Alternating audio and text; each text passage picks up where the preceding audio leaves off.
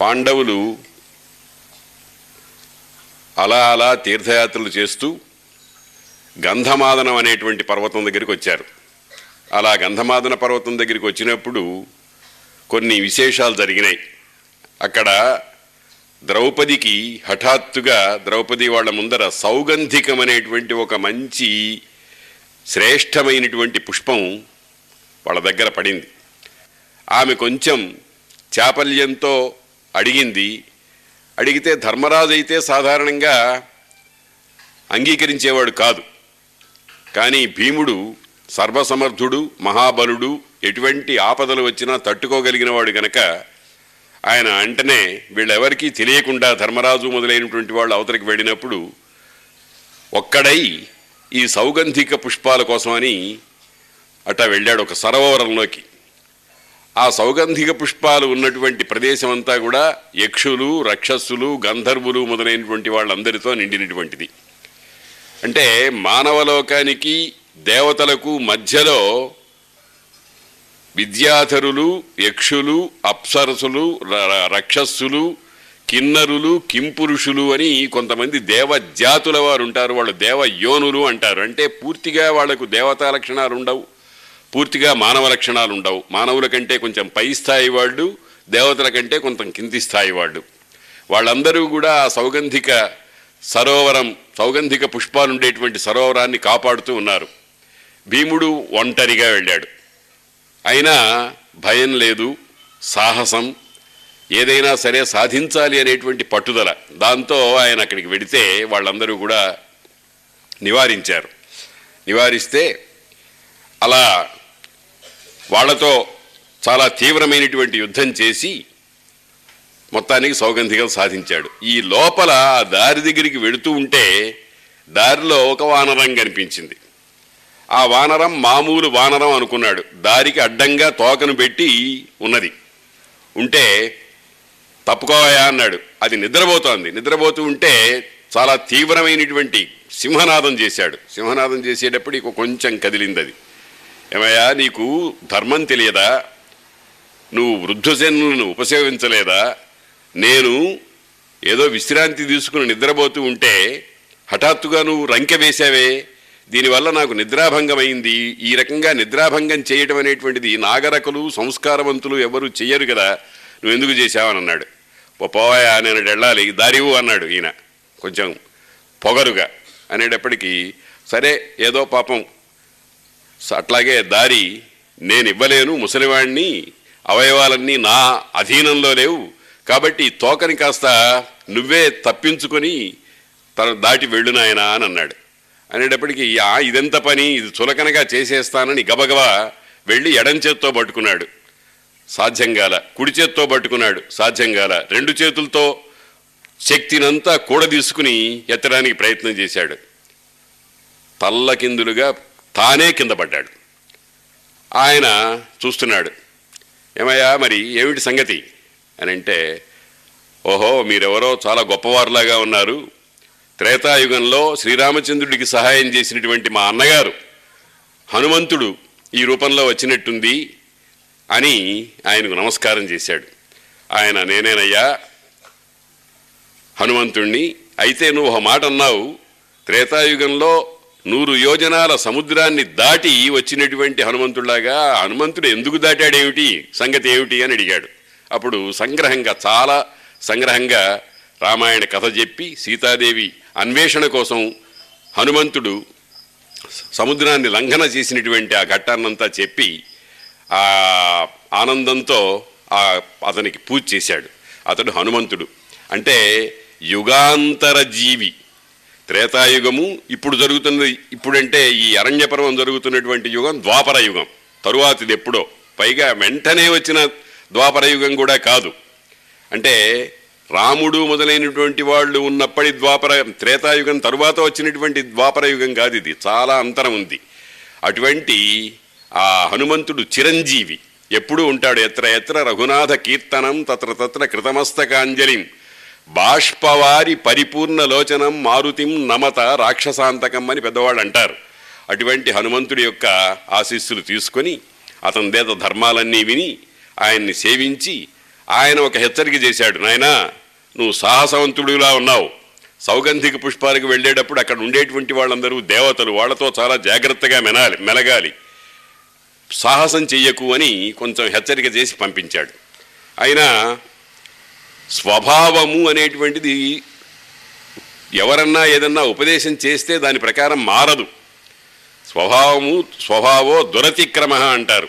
ఒక్కొక్క మనిషి ఒక్కొక్క రకమైనటువంటి పనులకు అలవాటు పడతాడు. ఈయన వెళ్ళి గబగబా ఆ సరోవరంలో ఒక సౌగంధిక పుష్పాలన్నీ తీసుకోవడానికి ప్రయత్నం చేశాడు. వచ్చారు కాపలా వాళ్ళు ఏయ్ పనికిరాదన్నారు. పోవయా మీరెవరు? ఇది కుబేరుడి వనమయ్యా. కుబేరుడంటే నవ నిధులకు అధిపతి. ధనం ధనవంతులలో చిట్ట చివరి వాడు ఆయన అంతకంటే మించిన ధనం ఎవరికి లేరు. నవ నిధులు ఉంటాయి ఆయన దగ్గర.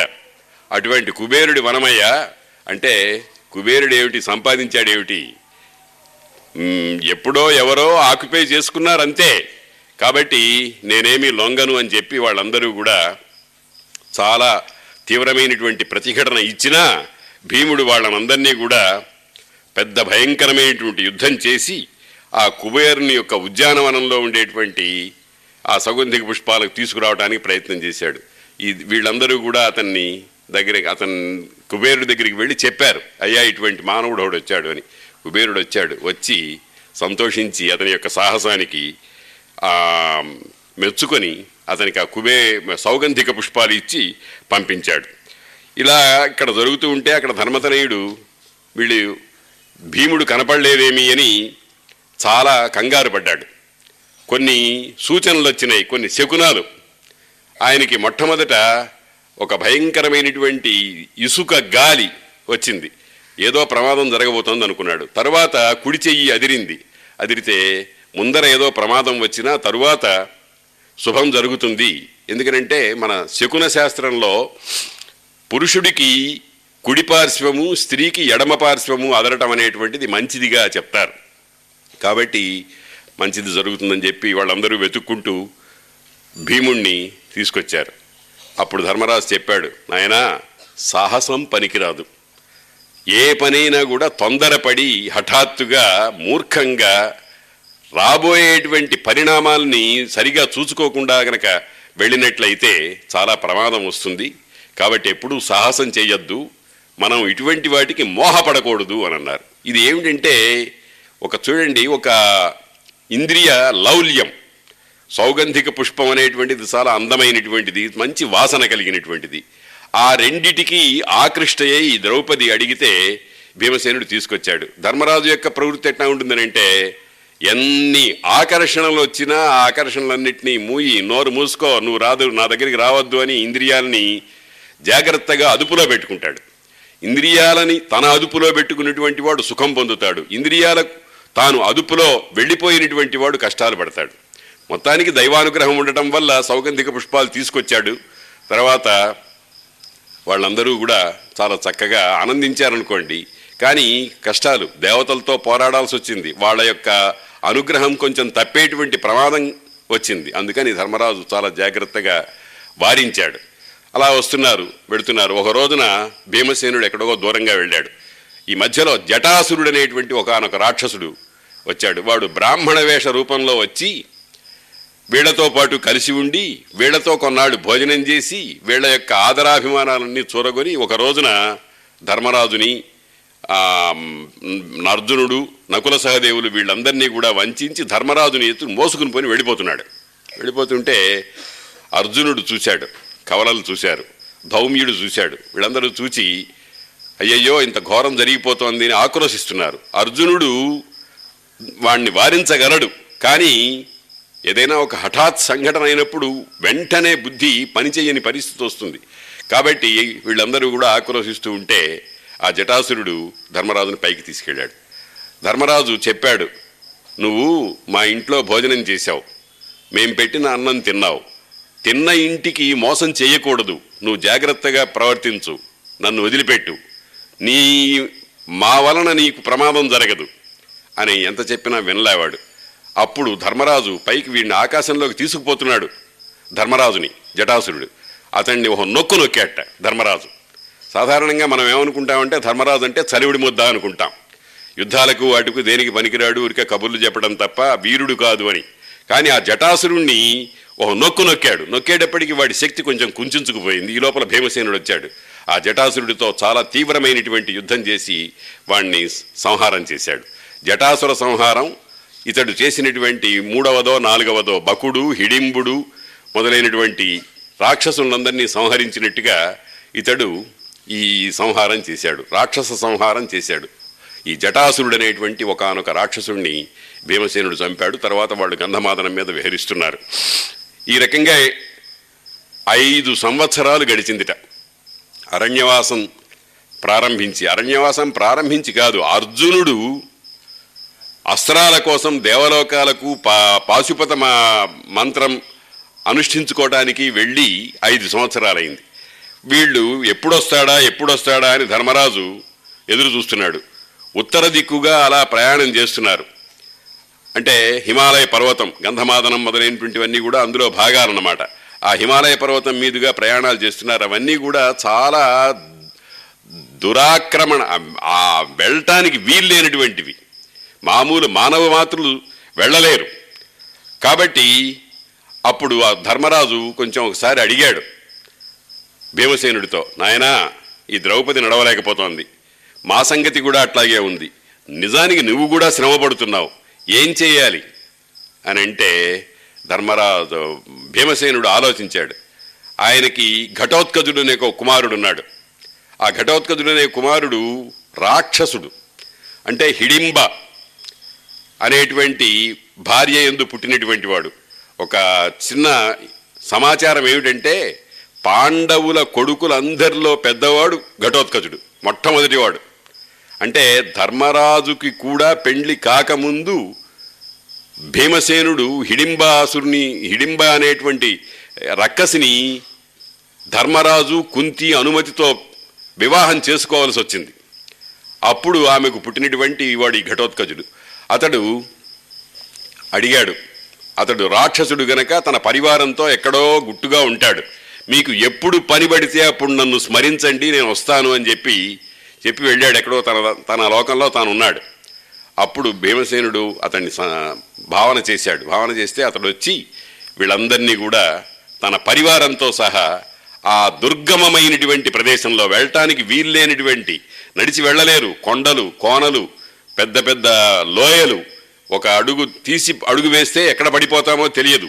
అటువంటి ప్రదేశంలో వాళ్ళు ప్రయాణాలు చేయాల్సి వచ్చింది అయితే ఎంత దుర్గమమైన ప్రదేశంలోనైనా సరే ముందుకు పోవటమే ధ్యేయంగా పెట్టుకున్నాడు ధర్మరాజు. చాలామంది ఏం చేస్తారంటే ఒక కార్యక్రమాన్ని ప్రారంభిస్తారు. ప్రారంభింపరు నీచమానవులు విఘ్నాయాస సంత్రస్తులై. అసలు ముందర ప్రారంభించనే ప్రారంభించరు. ప్రారంభించి పరిత్యజింతురూరు విఘ్నాయత్తులై మధ్యములు. కొంతమంది మధ్యలో వదిలిపెట్టేస్తూ ఉంటారు. ధీరుల్ విఘ్న నిహన్యమానులగుచున్ ధృత్యున్నత ఉత్సాహులై ప్రారంధార్థమును ఉజ్జగింపరుసుమి ప్రజ్ఞానిధులు కావటనంటాడు భర్తురారి కాబట్టి వీళ్ళు ధర్మరాజు వాళ్ళు ముందు చూపే కానీ వెనక చూపు లేదు. ఇది వన్ వే ట్రాఫిక్. రెండో వైపు మళ్ళీ వెనక్కి తిరిగి రావటం అనేటువంటిది పన్నెండు సంవత్సరాలు అజ్ఞాతవాసం అయిన తర్వాతనే. అందుకని అట్లాగా ఉత్తరం దిక్కుగా వెడుతూనే ఉన్నారు. ఈ లోపల యక్షులు రాక్షసులు మొదలైనటువంటి వాళ్ళతో చాలా సంఘర్షణలు జరిగినాయి. అందులో మణిమంతుడు అనేటువంటి ఒకనొక గంధర్వుడు వీళ్ళని చాలా ఇబ్బంది పెట్టాడు. ఈ ఘటోత్కజుడు వాళ్ళ పరివారము వీళ్ళనందరినీ కూడా తీసుకువెడుతున్నాడు. మందర నగరము నగము అక్కడ అది మేరు నగేంద్రం ఇదిగోనయ్యా మందర పర్వతం ఇదిగో మేరు పర్వతం అని చూపించుకుంటూ వెళ్ళాడు. మధ్యలో ఒకసారి ఇంద్రుడు దేవేంద్రుడు పాండవుల దగ్గరికి వచ్చాడు. ఈ లోపల కవచులు పౌలోమ కాలకేయులు అనే భయంకరమైన రాక్షసులు. వాళ్ళు లోకాలకు పీడ చేస్తుంటే వాళ్ళందరినీ కూడా ఈ అర్జునుడు ఇంద్రుని కోసం సంహరించాడు. పాశుపతాస్త్రాన్ని మొట్టమొదటగా పౌలోమ కాలకేయుల దగ్గర ప్రయోగించినట్టుగా మనకు తెలుస్తూ ఉంది. కాబట్టి ఆ నివాత కవచులు అనేటువంటి ఒక పెద్ద సముదాయం రాక్షసుల యొక్క సముదాయం. వాళ్ళని గురించి ఇదివరకు అనుకున్నాం. రాత్రిపూట వచ్చి బ్రాహ్మణులను యజ్ఞయాగాదులు చేసుకునేటువంటి వాళ్ళను విద్యావంతులను పీక్కు తింటూ ఉండేవాడు. అటువంటి వాళ్ళనందరినీ కూడా అర్జునుడు సంహరించాడు ఇంద్రుని యొక్క అనుమతితో. ఇంద్రుడు స్వయంగా ఒక రథం ఏర్పాటు చేసి ఆ రథంలో అర్జునుడికి కవచాలు కుండలాలు మొదలైనవన్నీ తొడిగి బాణాలన్నీ కూడా ఏర్పాటు చేసి పంపించాడు. ఈ యుద్ధం జరుగుతూ ఉండేటప్పుడు మాతలి ఓసారి తట్టుకోలేక మాతలి అంటే సారథి ఇంద్రుని యొక్క రథ సారథి అతడు రథం నడుపుతూ నడుపుతూ ఆ తీవ్రమైనటువంటి రాక్షసుల యొక్క దెబ్బలకు తట్టుకోలేక కూలిపోతే అర్జునుడే సారథ్యం వహిస్తూ బాణాలు ప్రయోగిస్తూ ఆ రాక్షసులందరినీ సంహరించినట్టుగా మనకు తెలుస్తోంది. ఈ విధంగా నివాత కవచులు కాలకే పౌలోమ కాలకేయులు అనేటువంటి వాళ్ళందరూ కూడా వాళ్ళందరినీ సంహరించి లోకానికి మేలు చేశారు. భగవంతుని యొక్క కర్తవ్యాలు మూడు అని మనం ఎప్పుడు అనుకుంటూనే ఉన్నాం. ఒకటి దుష్ట శిక్షణ శిష్ట రక్షణ ధర్మస్థాపన. ఈ నివాత కవచ పౌలోమ కాలకేయులనేటువంటి వాళ్ళను సంహరించడంలో దుష్ట శిక్షణ అనేటువంటి పని జరుగుతుంది. దుష్ట శిక్షణ ఎప్పుడైతే జరిగిందో సహజ సిద్ధంగా పక్కనే శిష్ట రక్షణ ఉంటుంది. శిష్టులు ధర్మపాలన చేస్తూ ఉంటారు కాబట్టి ఆ ఆ ధర్మాన్ని వాళ్ళు పాటిస్తూ ఉంటారు. తరువాత ఆ ధర్మాన్ని ధర్మాన్ని రక్షించినట్టు అవుతుంది. ఆ తర్వాత వాళ్ళు నడుస్తున్నారు. ఒక రోజున హఠాత్తుగా భీమసేనుడట వెడుతూ ఉంటే ఒక పెద్ద భయంకరమైనటువంటి అజగరం. అజగరం అంటే పెద్ద మహాసర్పం. ఈ భీమసేనుడిని పట్టుకుంది. భీమసేనుడు నిజానికి ఇటువంటి వాటికి కొండ చిలువ అని అంటాం చూడండి. ఇటువంటి వాడికి ఏమీ లొంగాల్సినటువంటి అవసరం లేదు. ఎందుకనంటే పదివేల ఏనుగుల బలం కలిగినటువంటి వాడు. అటువంటి వాడు ఈ అజగరానికి చిక్కుకుపోయినాడు. చిక్కుకుపోతే ఆ అజగరం ఏం చేసింది? కొంత భాగాన్ని నోటితో పట్టుకుంది. మిగతా భాగాన్ని శరీరంతో చుట్టివేసింది. సాధారణంగా కొండ చిలువ అనేటువంటిది చాలా మింగేస్తుంది. మెల్లగా మెల్లగా మనిషిని మింగేస్తుంది. ఇది వరకు మనం దమయంతి ఉపాఖ్యానంలో చూచాం కొండ చిలువ యొక్క లక్షణం. కానీ ఇప్పుడు పట్టుకుంది. పట్టుకున్న తర్వాత ఎవరయ్యా నువ్వు? అని అడిగాడు భీముడు. ఇక్కడ ఆశ్చర్యం ఏమిటంటే భయము కానీ శోకము కానీ అతనిలో లేదు. నేను ఈ శరీరాన్ని రక్షించుకోవాలి అనేటువంటి భావనలో లేను. నువ్వెవరసలు? నన్ను ఎందుకు పట్టుకున్నావు? నేను ఇంత బలశాలిని నా బలం తగ్గిపోయినట్టు అనిపించింది ఏమిటి? అని అడిగాడు. అడిగితే అయ్యా నా నేను ఒక ప్రత్యేకమైనటువంటి శాపవశం చేత ఇక్కడికి వచ్చినటువంటి వాణ్ణి నన్ను ఎవరు ఏం చేయలేరు. నాకు శాపం ఉంది శాపంలో ఒక వరం కూడా ఉంది. శాపం ఏమిటంటే ఈ కొండ చెలువుగా పడి ఉండటం. వరం ఏమిటంటే నా అధీనంలోకి ఎవరైతే వస్తారో వాళ్ళ బలం తగ్గిపోతుంది. కాబట్టి నన్ను ఎవరు ఏం చేయలేరు అని. ఈ లోపల ధర్మరాజు గారు వాళ్ళు వెతుక్కుంటూ వచ్చారు. ధర్మరాజు అడిగాడు మహానుభావ ఎవరు నువ్వు? నా తమ్ముణ్ణి పట్టుకున్నావు అని అంటే నువ్వు సాధారణమైనటువంటి సర్పంలా కాదు. నీకు గొప్ప దైవశక్తి ఏదో ఉంది అనుకుంటున్నాడు. అవునయ్యా నిజమే. నేను నీ పూర్వులకు పూర్వులకు పూర్వుడనేటువంటి నహుషుడు అనేటువంటి రాజుని. నేను చాలా పొగరు వల్ల ఒకానొక ఉత్తమ బ్రాహ్మణునకు అపకారం చేసి శాపవశం వల్ల ఈ ఈ భూలోకంలో ఈ అజగరమై పడున్నాను నేను. అయినా ఓసారి దేవేంద్రుడు దాక్కున్నాడు. దేవేంద్రుడికి బ్రహ్మహత్య పాతకం వచ్చింది. ఆ పాతకం వచ్చినప్పుడు బ్రహ్మదేవుడు ఎక్కడో అతి నిగూఢంగా ఎవ్వరికీ తెలియకుండా ఓ తోడవై కూర్చున్నాడు. బ్రహ్మదేవుడు కాదు ఇంద్రుడు. కూర్చున్నాడు. కూర్చుంటే అందరూ వెతికారు. ఎక్కడా కనపడలే. దేవలోకానికి రాజు లేడు ఇంద్రుడు లేడు. అప్పుడు ఎవరు ఇంద్రుడు అవుతాడు అని ఆలోచిస్తే ఇంద్రుడికి శతక్రతువు అని పేరు. నూరు యజ్ఞములు చేసినవాడు నూరు మహాయజ్ఞాలు చేసినటువంటి వాడికి ఇంద్ర పదవి వస్తుంది. అందుకని దేవతలందరూ కూడా ఈ నహుషుణ్ణి పిలిచికి వెళ్ళి ఇంద్రలోకం మీద కూర్చోబెట్టారు.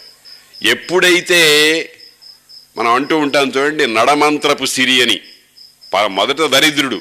హఠాత్తుగా వాడికి డబ్బు వస్తే వాడికి పట్టశక్యం కానీ గర్వము పొగరు ఇతరులను ఎవరిని లెక్క చేయకపోవటం మొదలైనవన్నీ జరుగుతాయి. అప్పుడు వాడు ఇదేమిటి దేవలోకం కదా? దేవలోకం అంటే దేవేంద్రుని కదా నేను. దేవేంద్రుడి యొక్క భార్య ఎవరు? శచీదేవి. ఆ శచీదేవి నాకు కావాలి. అన్నాడు. శచీదేవి నీకు కావాలేమిటయా నువ్వు దేవలోకానికి టెంపరీగా ఇంద్రుడివైనావు. అంత అంత మాత్రం చేత ఇంద్రుడు అనుభవించేటువంటి సర్వ విషయాలు అందులో ముఖ్యంగా పత్నీత్వ విషయంగా నువ్వు పెట్టకూడదు పేచీ పెట్టకూడదు అంటే అదేం కుదరదు. తీసుకురండి శచీదేవిని అన్నాడు. బృహస్పతి ఓ ఉపాయం చేశాడు. శచీదేవి నీకు వశమవుతుందయ్యా నువ్వు ఓ పని చేయి ఏమిటంటే ఈ మును మునులందరూ మహర్షులందరూ అగస్త్యుడు అత్రి భరద్వాజుడు విశ్వామిత్రుడు గౌతముడు సప్త మహర్షులున్నారే. వీళ్ళందరూ మోసేటువంటి ఒక వాహనం మీద నువ్వు నడుచుకుంటూ వెళ్ళు. వాళ్ళు మోస్తూ ఉండగా శశీదేవి దగ్గరికి వెళ్ళు అప్పుడు నీకు వశమవుతుంది అని బృహస్పతి ఒక ఉపాయం చెప్పాడు. దానికేముందని రండి మహర్షులారా నా రథం మోయండి అన్నాడు. గుర్రాలు కాదు ఈ మహర్షులే లాగుతున్నారు పల్లకి లాంటిది. పల్లకి లాగుతూ ఉంటే వీడు మనస్సులో తొందరతనం ఎప్పుడు వెళ్ళి శచీదేవిని కలుస్తానా అనేటువంటి ఆరాటం కదా. ఆ ఆరాటంతో నడవండి నడవండి అన్నాడు. అందులో ముందు ముందు భాగంలో అగస్త్యుడు అనేటువంటి మహర్షి ఉన్నాడు. ఆయన కూడా దేవేంద్రుడు గనక తన అహంకారాన్ని మొదలైన దాన్ని ప్రదర్శించకుండా మోస్తున్నాడు. మోస్తుండేటప్పటికీ ఈ ఇతడు ఉద్ధర ఉద్ధృతి దుర్గర్వం దాని చేత తొందరపాటుతనంతో కాల్తో అతన్ని అదిలించి సర్ప సర్ప అన్నాడు. అనేటప్పటికి సర్పోభవ అన్నాడు ఆయన. సర్ప అంటే నడు అని. సర్పణం అంటే ముందరికి నడవటం అన్నమాట. తొందర తొందరగా నడవటం అని. అప్పుడు ఆ అగస్త్య మహర్షి చేత ఇతడు శపింపబడ్డాడు. ఆ శపించి అతడు ఏం చేశాడు? నీవు ఒక మహాసర్పమై పడి ఉండు. అజగరము అంటే కొండ చిలువ. దానికి లక్షణం ఏమిటంటే అది సాధారణంగా ఆకాశం ఆక- ఆహారం కోసం తానై వెళ్ళదు. తన దగ్గరికి ఎవరైతే వస్తారో దాన్ని పట్టుకుని తింటూ ఉంటుంది. ఇప్పుడు భీముడు వచ్చాడు చిక్కాడు. నా నహుషుడు ధర్మరాజుని ధర్మరాజు వచ్చాడయ్యా ఇది చాలా ఘోరమైన విషయం. మా తమ్ముడిని వదిలిపెట్టు మేము పాండవులము మేము కొన్ని ధర్మాన్ని పాటిస్తున్నటువంటి వాళ్ళము అని అడిగితే నేను మీరెవరో నాకు తెలుసును నేను కూడా గత స్మృతి ఉన్నవాణ్ణి కానీ నాకు శాప విముక్తి కలగాలి అని అంటే నేను అడిగిన ప్రశ్నలకన్నిటికీ కూడా చక్కని సమాధానాలు చెప్పాలి. ఆ సమాధానాలు చెప్పినటువంటి సందర్భంలో నేను ఇతన్ని వదులుతాను. నాకు శాపం వదిలిపోతుంది అని అన్నాడు.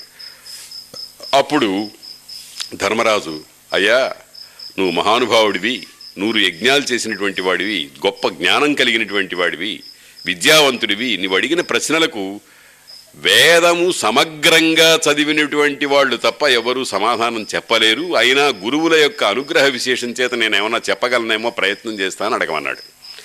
అడగమంటే బ్రాహ్మణుడు అని ఎవరినంటారు? అని అడిగాడు మొట్టమొదటి ప్రశ్న. అంటే అప్పుడు ధర్మరాజు చెప్పాడు సత్యము క్షమ శౌచము దయ తపస్సు శీలము దానము ఈ లక్షణాలు సమగ్రంగా ఎవరిలో ఉంటాయో వాడు బ్రాహ్మణుడు అని చెప్పాడు. సత్యము. సత్యం అంటే అబద్ధానికి ఆపోజిట్ కాదు. సత్యము అని అంటే పరమాత్మ. పరమాత్మ అంటే దాన్ని టెక్నికల్గా త్రికాల అబాధ్యమైన విషయము అని అంటారు. భూతంలో అట్లాగే ఉంటుంది. వర్తమానంలో అలాగే ఉంటుంది. భవిష్యత్తులో అలాగే ఉంటుంది. అటువంటి స్థితిని సత్యము అని అంటారు. సత్యం అనే దాని గురించి చాలా చెప్పుకోవాలి. కానీ ప్రస్తుతానికి ఇక్కడ కాపుదాం. సత్యము క్షమ ఓర్పు. ఓర్పు అనేటువంటిది చాలా గొప్ప గుణం. సాధారణంగా ఏ చిన్న స్పందన వచ్చినా వెంటనే కొంతమంది కోపగిస్తారు. నన్ను ఎందుకు చూసావు అంటాడు. నన్ను నువ్వు నన్ను ఎందుకు చూసావు అంటాడు వాడు. నేనెప్పుడు చూశానంటే నేను నువ్వు చూడకపోతే నేను చూసినట్టు నీకు ఎట తెలిసింది? అంటాడు. కోపం చిన్న చిన్న కారణాలు.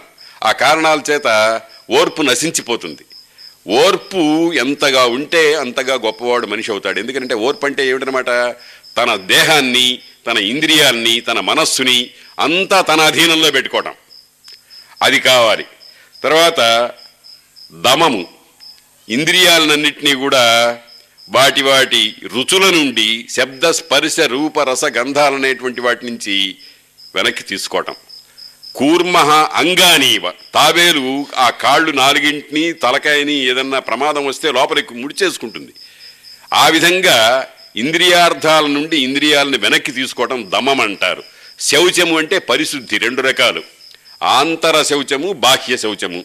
శరీరం పైన ఉండేటువంటి దాన్ని స్నానాదుల చేత శరీరం లోపల ఉండే మనస్సుని మంచి భావనల చేత నియం నియమం చేసి పెట్టుకోవటానికి శౌచమని అంటారు. ఈ ఇటువంటి లక్షణాలన్నీ ఎవని దగ్గర సంపూర్ణంగా ఉంటాయో అతడు బ్రాహ్మణుడు అని చెప్పాడు. ఇది మనకు లోకంలో కొన్ని అపోహలకు పరిష్కారంగా చెప్పినటువంటి మాట. బ్రాహ్మణత్వం అనేటువంటిది కేవలము పుట్టినంత మాత్రాన రాదు. అది గుణాల వల్ల వస్తుంది. అయితే ఆ గుణాలనేటువంటివి తక్కిన చోట్ల ఉంటే వాడు కూడా బ్రాహ్మణుడు అవుతాడా అని అడిగాడు నహుషుడు కాదు అతడు ఉత్తమ వ్యక్తి అవుతాడు కానీ ఆ ఉత్తమ వ్యక్తిత్వం వల్ల మరుసటి జన్మలో ప్రమోషన్ ఆ జన్మలో ఇంకో ప్రమోషన్ వచ్చి ఆ రకంగా బ్రాహ్మణత్వం పొందాల్సిందే తప్ప వాణ్ణి వాడికి ముద్ర వెయ్యరు అని చెప్పారు. కాబట్టి ఈ బ్రాహ్మణాది విభాగం మొదలైనటువంటివన్నీ కూడా ఎలా అవుతాయి అని వాటికన్నిటికీ ఈ నహుషుడు సమాధానాలు చెప్పాడు.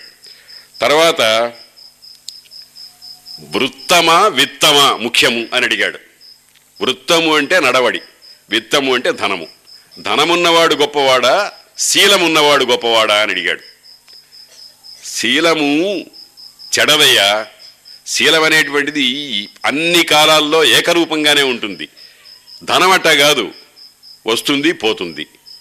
కాబట్టి విత్తరక్షణ కంటే వృత్తరక్షణ చాలా మంచిది అని ధర్మరాజు చెప్పాడు.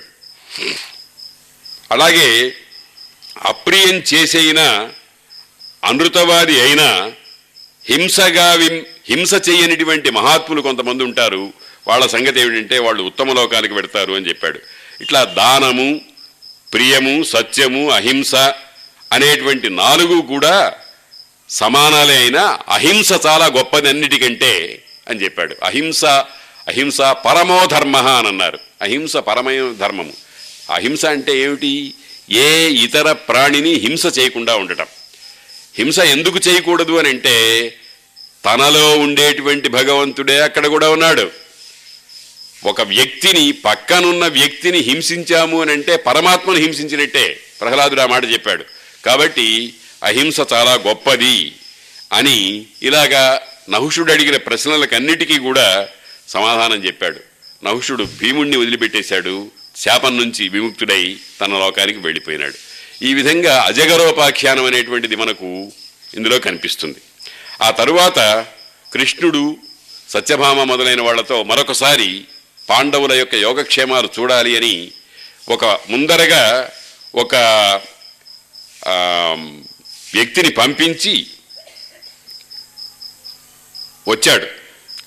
తర్వాత ఈ మార్కండేయుడు అనేక యుగాలు బ్రతికినటువంటి మహానుభావుడు చిరకాల జీవి ధర్మాత్ముడు ధర్మమే బ్రతుకుగా కలిగినటువంటి వాడు మార్కండేయుడు వస్తాడు అని చెప్పాడు. తర్వాత శ్రీకృష్ణుడు వస్తారని వాళ్ళందరూ వచ్చారు.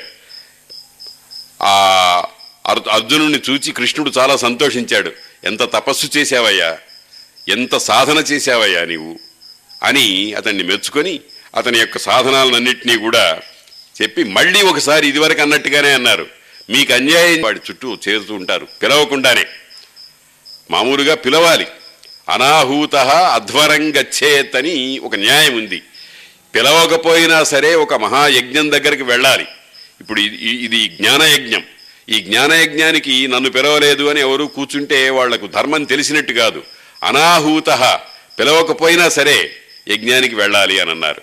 ఆ రకంగానే ధర్మరాజు ధర్మమూర్తి గనక శీలవంతుడు గనక అహింసాపరుడు గనక కామక్రోధాదులను జయించినవాడు గనక అజాత శత్రుడు గనక మార్కండేయుడంతటి మహానుభావుడు అటు ఆ మార్కండేయ చరిత్ర చాలా ఆశ్చర్యకరమైనటువంటిది. యముణ్ణి కాదని పరమేశ్వరుడి చేత చిన్న పదహారు సంవత్సరాల కంటే జీవనం లేనటువంటి వాడు చిరకాల జీవి అయిపోయేటువంటి స్థితిని సంపాదించాడు. అటువంటి మహానుభావుడు మార్కండేయుడు వచ్చాడు. వస్తే ఆయన్ని కూర్చోబెట్టారు. ధర్మరాజుకి పెద్దవాళ్ళంటే గౌరవం. పెద్దవాళ్ళకి పూజ చేయవలసినటువంటి పూజలంతా చేస్తాడు. కానీ వదిలిపెట్టాడు. అయ్యా నాకు ధర్మాలు చెప్పు. నాకు ఉత్తమమైనటువంటి భావాలు కావాలి. అని అడిగితే అతనికి చాలా సన్మానాలు చేసి అంతా అయిపోయిన తర్వాత మార్కండేయుడిట అన్నాడు ఆయనతో అయ్యా మీరు ఇటువంటి వాళ్ళు ధర్మముతో నడిచేటువంటి మేము దుఃఖపడుతున్నాము అని మీరేమీ బాధపడకండి. ఈ ఈ దుఃఖం ఇక్కడ ఉన్నా సరే ఉత్తర లోకాల్లో మీకు చాలా మేలు జరుగుతుంది అని ఆ ధర్మరాజుని ఊరడించాడు. ఊరడించిన తర్వాత పాప పుణ్యాలు వాటి యొక్క ఫలితాలు మొదలైనవి చెప్పి మార్కండేయుడు కొన్ని విషయాలు చెప్పాడు. అందులో ముఖ్యంగా ఉత్తమ శీలం కలిగినటువంటి వ్యక్తి యొక్క శక్తి సామర్థ్యాలు ఎలా ఉంటాయో చెప్పాడు. ఒక తార్క్ష్యుడు అనేటువంటి మహానుభావుడు ఆయన ఉన్నాడు. తార్క్ష్యుడు ఆయన పేరు మహర్షి. ఆయన ఆశ్రమం కట్టు కూర్చున్నాడు. ఆ ఆశ్రమం దగ్గర హైహయ వంశంలో పుట్టినటువంటి దుందుమారుడు అనేటువంటి ఒకడు ఓ రోజున వేటకు వెళ్ళి ఆ వేటలో పొరపాటున ఒక బా బాలకుణ్ణి ముని బాలకుణ్ణి జంతువు అనుకుని చంపాడు. చంపిన తర్వాత వచ్చి చూశాడు. చూస్తే గుండెలు పగిలిపోయినాయి. అయ్యో మహానుభావుడు ఉత్తముడు మునికుమారుడు అతన్ని సంహరించాను అని చాలా బాధపడి పెద్దవాళ్ళ దగ్గరికి వెళ్ళి అయ్యలారా నేను తప్పు చేశాను. ఈ తప్పు ఎలా పోతుందో మీరు చూడాలి. ఈ ఈ పాపం నాకు రాకూడదు. కాబట్టి నన్ను నన్ను ఉద్ధరించండి అని అడిగాడు. అడిగితే వాళ్ళందరూ కూడా అయ్యో ఇది తెలిసి చేసిన పాపం కాదు. అయినా జరిగిపోయింది ఒక హింస జరిగిపోయింది అని చెప్పి ఆ దుందుమారుణ్ణి తీసుకుని వాళ్ళ పెద్దవాళ్ళందరూ కూడా ఆ- పక్కన ఉండేటువంటి ఆశ్రమానికి వెళ్ళాడు. వెళ్ళారు. వెడితే ఆ తార్క్షుడనే మహర్షి ఆయన కులపతి. అంటే పదివేల మంది శిష్యులకు అన్నం భోజనం పానము మొదలైనవన్నీ ఏర్పాటు చేసి అన్ని వసతులు చేసి విద్య నేర్పేటువంటి వాడు. ఆ తార్క్షుడు అనేటువంటి వాడు వీళ్ళందరినీ పిలిచి ఈ వచ్చిన హైహయ వంశంలో ఉండేటువంటి పెద్దవాళ్ళును ఆ పిల్లవాడిని చంపినటువంటి వాడు అందరూ వస్తే చాలా గౌరవంగా మర్యాదగా వాళ్ళకి అతిథి మర్యాదలు చేయటం ప్రారంభించాడు. వీళ్ళు తలకాయ ఉంచుకొని సిగ్గుపడి మహానుభావ మేము తప్పు చేసి ఆ తప్పుకి పరిష్కారం ఎలాగా అనేటువంటిది ఆలోచించడానికి మీ దగ్గరికి వచ్చాము. మమ్మల్ని క్షమించాలి. మీ మీరు చేసేటువంటి అతిథి మర్యాదలకు మేము అర్హులం కాదు అని ప్రార్థించారు. ఏం చేశారయ్యా మీరు? ఏం తప్పు చేశారు? అంటే మా పిల్లవాడు తెలియక మీ ఆశ్రమంలో ఉండేటువంటి ఒకనొక ముని బాలకుణ్ణి జంతువు అనుకుని చంపాడు దానికి పరిష్కారం ఏదో మాకు చెప్పండి ఆ పాపం ఎలా పోతుందో మాకు చెప్పండి అని అన్నాడు. ఓహో అట్టాగా అని ఓ పిల్లవాడిని పిలిచాడు. ఈ అబ్బాయినైనా మీ వాడు చంపింది అని అడిగాడు. వాడే ఇదేమిటన్నాడు బాణం పెట్టి కొట్టి చం చచ్చిపోవడం అనేది చూచాడు ఇతను. అతను వచ్చాడు. ఇదేమిటయ్యా? చచ్చిపోయినవాడు ఎటా బతికాడు? అని అంటే అప్పుడు తార్క్షుడు నవ్వుతూ అయ్యా మాకు కొన్ని లక్షణాలు ఉన్నాయి మేము కొ- కొంత ధర్మంగా ప్రవర్తిస్తాం. మాలో ఆలస్యము అనేటువంటిది కొంచెం కూడా లేదు. ఆలస్యం అంటే సోమరితనం. సోమరితనం. మామూలుగా మన మనకు అదొక జాడ్యం. ఒక పని చెయ్యాలి. సకాలంలో చేయాలి ఒక విత్తనం వేయాలి సకాలంలో వేస్తే అది ఫలితానికి వస్తుంది. అలా కాకుండా ఎప్పుడో అప్పుడు వేస్తే ప్రయోజనం లేదు. కాబట్టి అలసభావము సోమరితనం అనేటువంటిది మాలో ఎప్పుడూ ఉండదయ్యా. పొద్దున బ్రాహ్మ ముహూర్తంలో లేవాలి అంటే బ్రాహ్మ ముహూర్తంలో లేవటమే. చన్నీళ్ళలో స్నానం చేయాలి అంటే చేయటమే సూర్యోదయం అయ్యే లోపల సంధ్యాది కృత్యములు చేసుకోవాలి అంటే చేసుకోవడమే అంతేగాని పోస్ట్ పోన్ చెయ్యం కానీ చూద్దాంలే ఎవరు మనని దండించేది అనేటువంటి భావం లేదు. మా మనస్సే మమ్మల్ని అడుగుతుంది. ఆలస్యం ఒక ఇంత లేదు. ఇంకా మేము తీసుకునేటువంటి ఆహారము శుచి పవిత్రమైనటువంటిది. నాలుక రుచులకు మేము బలికాం. నాలుకను మేము శాసిస్తాం. అందుకని శుచి అయినటువంటి ఆహారము తింటాం. నిత్యము చేయవలసినటువంటి కార్యక్రమాలని దేన్ని? ఏమనము అతిథుల్ని మర్యాద చేస్తాం. సత్యమే పలుకుతాం. శాంతి అనేటువంటిది బ్రహ్మచర్యము అనేది మా పెద్ద సొత్తులు. కాబట్టి ఎప్పుడూ కూడా మాకు మృత్యువు రోగము మొదలైనటువంటి శంకలు లేనే లేవయ్యా. నీ మీ పిల్లవాడు మా పిల్లవాడిని కొట్టిన మాట నిజమే. అతడు తత్కాలంలో పడిపోయిన మాట నిజమే. కానీ ఈ వెనకాల ఉండేటువంటి ఈ వృత్త సంపద వల్ల ఈ సప్తాంగ జీవిత విధానం వల్ల అతడు చనిపోలేదు. హాయిగా మళ్ళీ వెంటనే తిరిగి వచ్చాడు అని చెప్పాడు. అంటే ఇది మనకు ఒక ఉపదేశం అన్నమాట. ఏమిటి ఉపదేశం? ఈ ప్రవృత్తి ఆలస్యం లేకపోవటం ఆహారం శుచిగా తీసుకోవటం బ్రహ్మచర్యము మొదలైనటువంటి వాటిని పాటించడం అనేటువంటి వాడు ఏదైనా తాత్కాలికమైన చిన్న ఇబ్బంది చేత ఒకవేళ ప్రమాదం పొందినా కానీ మరణానికి రోగానికి అతడు ఆస్పదుడు కాడు అని చెప్పారు. ఈ రకంగా ఆ తార్క్షుడు అనేటువంటి వాని చరిత్ర చెప్పి అతనిలో ఉండేటువంటి ఉత్తమ బ్రా- బ్రాహ్మణ ధర్మాన్ని ప్రతిపాదించారు మార్కండేయుల వారు. ఆ తర్వాత అత్రి గౌతముడు వీళ్ళిద్దరూ వీళ్ళిద్దరికి ఒకసారి ఒక వివాదం వచ్చింది. ఏమిటి? రాజు గొప్పవాడా దేవతలు గొప్పవారా అని. ఆ అత్రి మహర్షికి ఏదో కొంత ధనం కావాల్సి వచ్చింది. ఒక రాజుగారి దగ్గరికి వెళ్ళాడు. నువ్వే ఇంద్రుడివి నువ్వే చంద్రుడివి అని పొగిడాడు. ఇది చాలా అన్యాయమయ్యా. అతడు కూడా మనలాగే ఒక మానవుడు అని గౌతముడు అడ్డుపెట్టాడు. దాన్ని ఖండించడం ప్రారంభించాడు. పెద్ద వివాదం చెలరేగింది. ఇద్దరూ తక్కువవాడు కాదు. ఇద్దరూ మహర్షులే. అయితే అత్రి గౌతముడు వీళ్ళిద్దరూ కూడా ఈ పరిష్కారం ఎవరు చేయాలి అని అంటే మహర్షులందరూ కూడా కూడు తీసుకుని సనత్కుమారుడు అనేటువంటి మహానుభావుడు ఉన్నాడు బ్రహ్మ మానసపుత్రుడు అతడు తప్ప ఇంకెవరూ దీన్ని తీర్చలేరు అని చెప్తే సనత్కుమారు దగ్గరికి వెడితే నిజమేనయ్యా అత్రి చెప్పిన మాట. నిజమే రాజు రాజు రాజు అనేటువంటి వాడు సాక్షాత్తు విష్ణు స్వరూపుడు. నా విష్ణు పృథివీపతి విష్ణువంశ లేనివాడు రాజు కాడు అని ధర్మశాస్త్రం ఉంది. ఆ రకంగా ప్రవర్తించేటువంటి రా- రాజు ఇంద్రుడు మొదలైనటువంటి వాళ్ళకంటే గొప్పవాడే అవుతాడు అని ఆ పరిష్కారం చేశారు. ఆ తర్వాత వైవస్వత మనువు యొక్క చరిత్ర చెప్పారు. మార్కండేయుల వారు. వైవస్వతుడు ఒక మనువు అయిపోయిన తర్వాత ఇంకొక మనువు వస్తాడు. ఇప్పుడు ఇప్పుడు మనం వైవస్వత మన్వంతరంలో ఉన్నాం. ఈ వెనకాల అనేకమైన మన్వంతరాలు ఉన్నాయి. ఒక మన్వంతరం అయిపోయిన తర్వాత ప్రళయం వస్తుందని అంటారు. అప్పుడు మా శ్రీమన్నారాయణుడు ఈ మనువుగా ఎవడినైతే నిర్ణయిస్తాడో అతని చే అతనికి ఓ పెద్ద ఓడ తయారు చేసి అందులో బీజాలన్నీ నిక్షేపించి శ్రీమన్నారాయణుడు మత్స్య రూపమై ఆ ఓడని సముద్రంలో నుంచి దాటించి ప్రళయం అయిన తర్వాత మళ్ళీ వాటికి సుస్థితి కల్పిస్తూ ఉంటాడు. ఆ రకమైనటువంటి మను వైవస్వత మను చరిత్రను ప్రళయ ప్రకారాన్ని వీటినన్నిటినీ చెప్పాడు. తర్వాత నారాయణుడు అనేటువంటి మహర్షి యొక్క తపశ్శక్తిని గురించి చెప్పాడు. కలియుగ ధర్మాన్ని చెప్పాడు.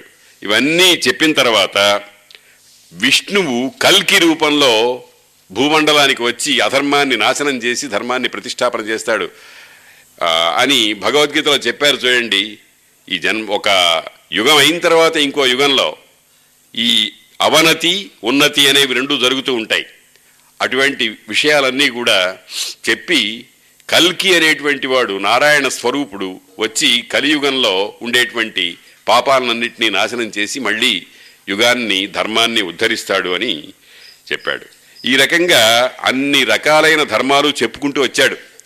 అన్ని రకాలైనటువంటి మహా వ్యక్తుల యొక్క లక్షణాలన్నింటినీ కూడా వివరించుకుంటూ వచ్చాడు. ఇంద్రద్యుమ్నుడు అనేటువంటి ఒక మహానుభావుడు. అంటే మార్కండేయుడి కంటే వయస్సులో పెద్దవాళ్ళు ఎవరైనా ఉన్నారా అనేటువంటి ప్రశ్న వచ్చింది. ఆ ఇంద్రద్యుమ్నుడు మొదలై కోలాశివుడు మొదలైనటువంటి వాళ్ళు ఉన్నారు అని వాళ్ళ చరిత్రలన్నీ చెప్పాడు. ఈ రకంగా తరువాత మధుకైటభ వృత్తాంతం చెప్పాడు. మధువు కైటభుడు అని వీళ్ళిద్దరూ కూడా విష్ణువు యొక్క చెవిలోని మలం నుండి ఏర్పడినటువంటి ఇద్దరు రాక్షసులు. వీళ్ళిద్దరూ చాలా భయంకరులు. వాళ్ళని ఎట్లా సంహరించాలో తెలియదు. వాడు బ్రహ్మదేవుడిని వచ్చి మింగటానికి ప్రారంభించారు. అప్పుడు శ్రీమన్ శ్రీమన్నారాయణుడు వాళ్ళ దగ్గరికి వచ్చాడు. వచ్చి ఏమయ్యా ఏమిటి మీ సంగతి? మీకు ఏదన్నా వరం ఇస్తాను కోరుకోండి అన్నాడు. వాళ్ళు పొగరుతో నువ్వు మాకు వరం ఇచ్చేది ఏమిటయ్యా? నువ్వే ఏదన్నా వరం కోరుకో మేము ఇస్తామని అన్నారు. అంటే అప్పుడు భగవంతుడు ఏం చేశాడంటే మీరిద్దరూ నా చేత మరణించాలి అని అడిగాడు. అందుకనే వాళ్ళు సరే మేము మాట ఇచ్చాం కాబట్టి మేము కాదనము అని చెప్పి అట్లాగే అన్నారు. అయితే నీళ్ళు లేని ప్రదేశంలో మమ్మల్ని చంపాలి. అని అడిగారు. ఆ రకంగానే ఏర్పాటు చేసి శ్రీమన్నారాయణుడు మధువు కైటభుడు అనేటువంటి రాక్షసులనిద్దరినీ కూడా సంహరించిన వృత్తాంతం కూడా శ్రీ మార్కండేయుడు ఈ ధర్మరాజు మొదలైనటువంటి వాళ్ళకి చెప్పాడు. ఇంకా అనేకమైనటువంటి గుణాలు అనేకమైనటువంటి గొప్ప లక్షణాలన్నింటినీ కూడా చెప్పుకుంటూ వచ్చాడు ఆయన. ఆ చెప్పుకుంటూ చెప్పుకుంటూ రాగా మధ్యలో ధర్మవ్యాధోపాఖ్యానం అనేటువంటిది ఒకటి వచ్చింది. అంటే పతివ్రత మాహాత్మ్యము దానికి అనుబంధంగా ధర్మవ్యాధోపాఖ్యానం. ఈమె ఒక ఆమె ఉంది. ఆమె చాలా గొప్ప పతియందు భక్తి కలిగినటువంటిది. వ్రతము అని అంటే ఏమిటంటే నిష్ఠగా చెదరకుండా చెడిపోకుండా చేసేటువంటి ఆచారాన్ని వ్రతం అంటారు. ఒక ఇల్లాలు. ఆమె దగ్గరికి కౌశికుడు అనేటువంటి ఒక బ్రాహ్మణుడు వచ్చాడు. ఈ కౌశికుడు ఇక్కడికి రాక ముందు ఒక చెట్టు కింద కూర్చుని వేదాలు చదువుకుంటున్నాడు.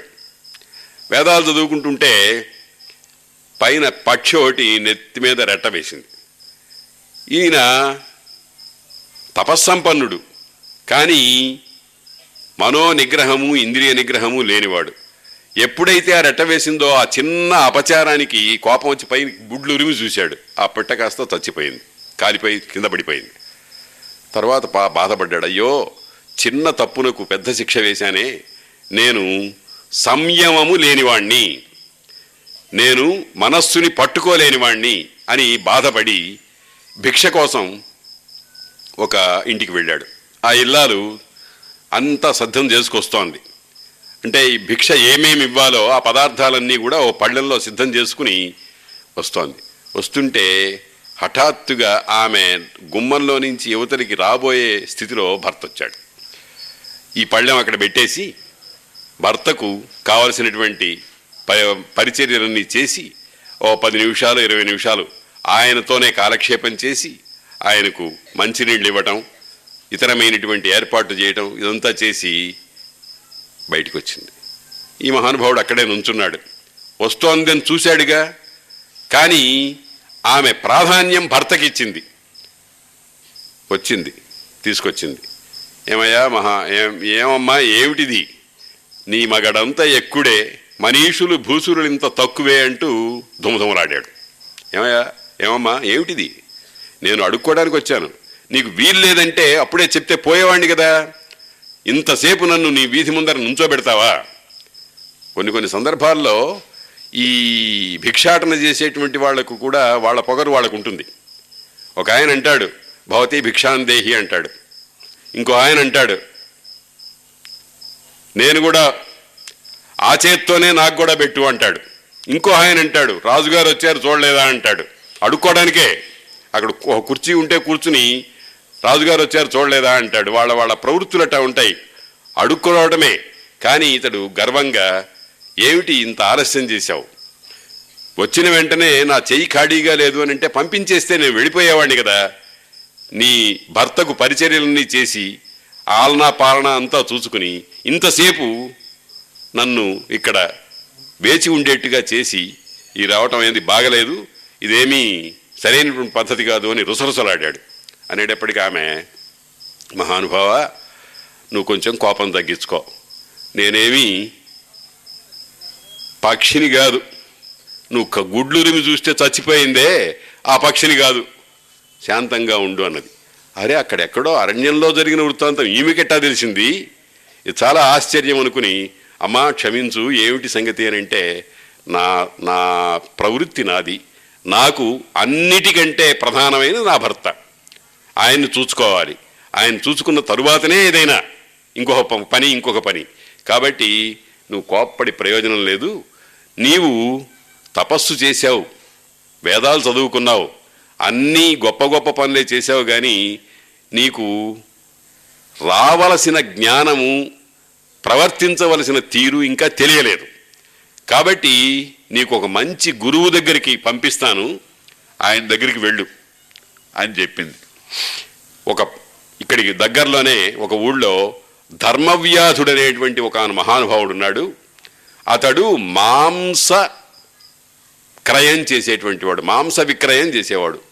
మాంసము కో కోసి అమ్ముకునేవాడు. అతని దగ్గరికి వెళ్ళు అతడు నీకు ధర్మాలు బోధిస్తాడు అని చెప్పాడు. వీడికి పొగరు. నేను చాలా ఉత్తమ కులంలో పుట్టాను. అక్కడికి ఎక్కడికో వెళ్ళి నన్ను పాఠాలు నేర్చుకోమంటుంది ఏమిటి ఈమె? అని అనుకుని అయినా ఈమె చాలా గొప్పది. ఎందుకనంటే అరణ్యంలో ఎవ్వరికీ తెలియని చోట కాకి రెట్ట వేస్తే కొక్కెర రెట్ట వేస్తే దాన్ని చంపిన సంగతి ఇక్కడ ఇంట్లో కూర్చుని తెలుసుకుంది ఈ మహానుభావురాలు. ఈమె ధర్మవ్యాధుని గురించి చెప్తోంది. కాబట్టి ఈమె మహానుభావురాలు గనక ఏమైనా సరే అక్కడికి వెళ్ళాలి అని అనుకున్నాడు. ఆమెకు నమస్కారం చేసి ఆమె అనుమతి తీసుకొని అక్కడికి వెళ్ళాడు. ధర్మవ్యాసుని దగ్గరికి వెళ్ళాడు. ఆ ధర్మవ్యాసుడి దగ్గరకు వెళ్ళి ఆమె తన్ను అక్కడికి పంపించేటప్పుడు తాను అపరాధం చేసిన వాడిగా గుర్తించాడు గనక మెల్లగా వెళ్ళాడు. వెళితే అక్కడ కూర్చున్నాడు ఆయన. వచ్చేవాళ్ళు పోయేవాళ్ళు చాలా ఎక్కువగా ఉన్నారు ఆయన దుకాణం దగ్గర. ఆయన దుకాణం ఏమిటి? మాంస ఖండములు అమ్మటం ఈయనకేమో అదంటే చాలా ద్వేషం. అదంటే అసహ్యం.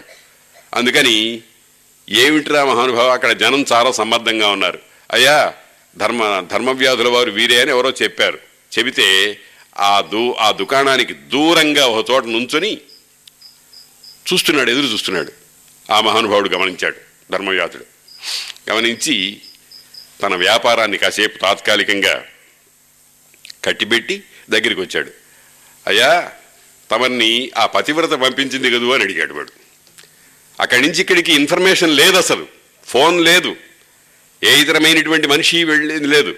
ఆ ఆ ధర్మవ్యాధుణ్ణి ఇతన్ని చూచిన వెంటనే ఆ ఊళ్ళో ఉన్నటువంటి ఆ ఇల్లాలు నా దగ్గరికి పమ్మని పంపించింది కదూ నీకు? అని అన్నాడు.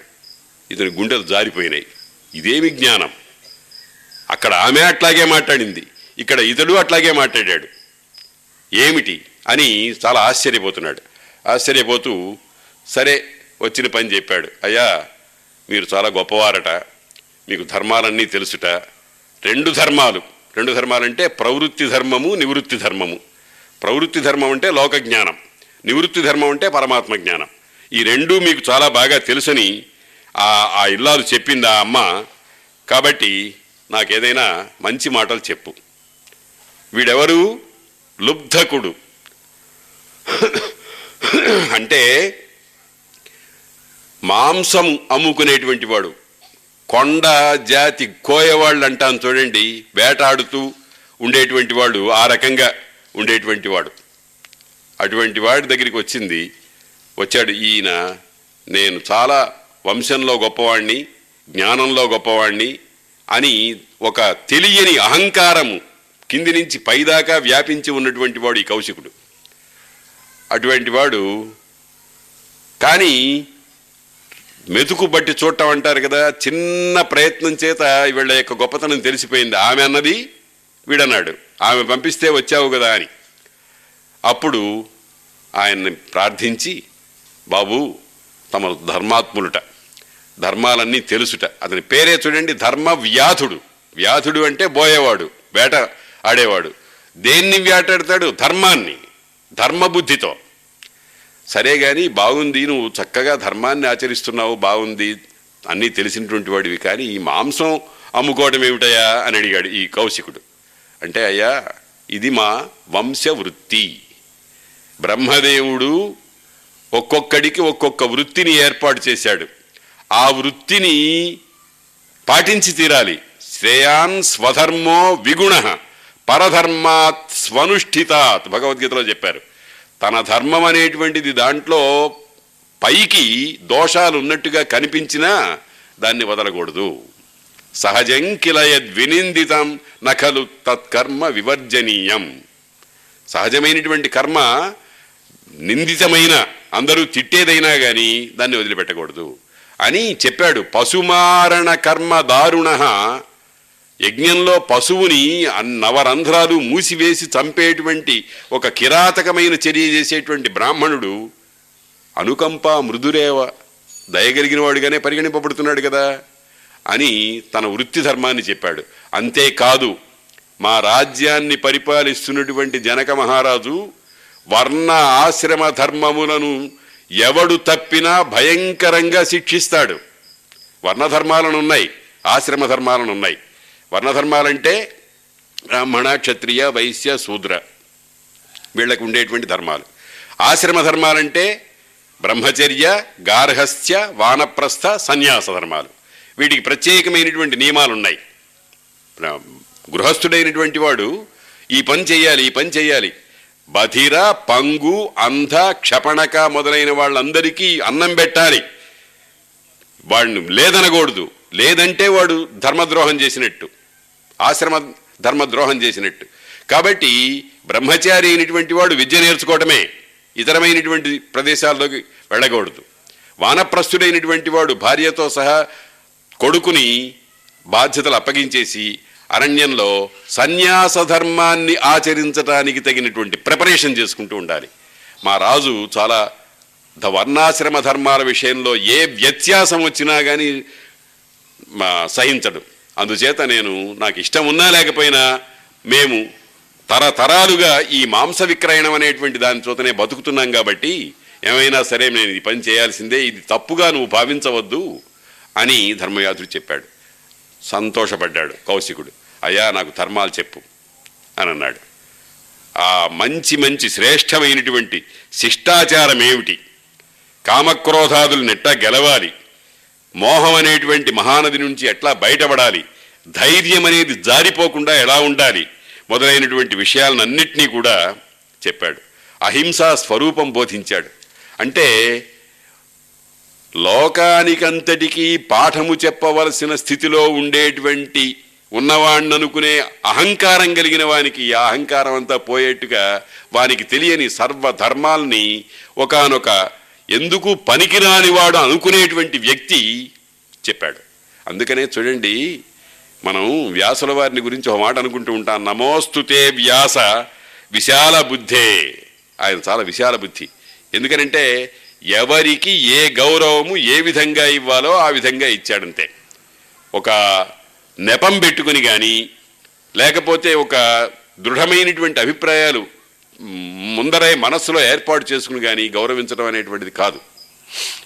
ఇప్పుడు ధర్మవ్యాధుడు అనేటువంటి వాడు వీడు కిరాతుడు నీచ జన్ముడని లోకం చేత సంఘం చేత సా- గౌరవింపబడే అనుకోబడేటువంటి వాడు అతడు అతన్ని గురించి చాలా చక్కగా అతని ప్రవృత్తిని చెప్పి తీసుకెళ్ళాడు.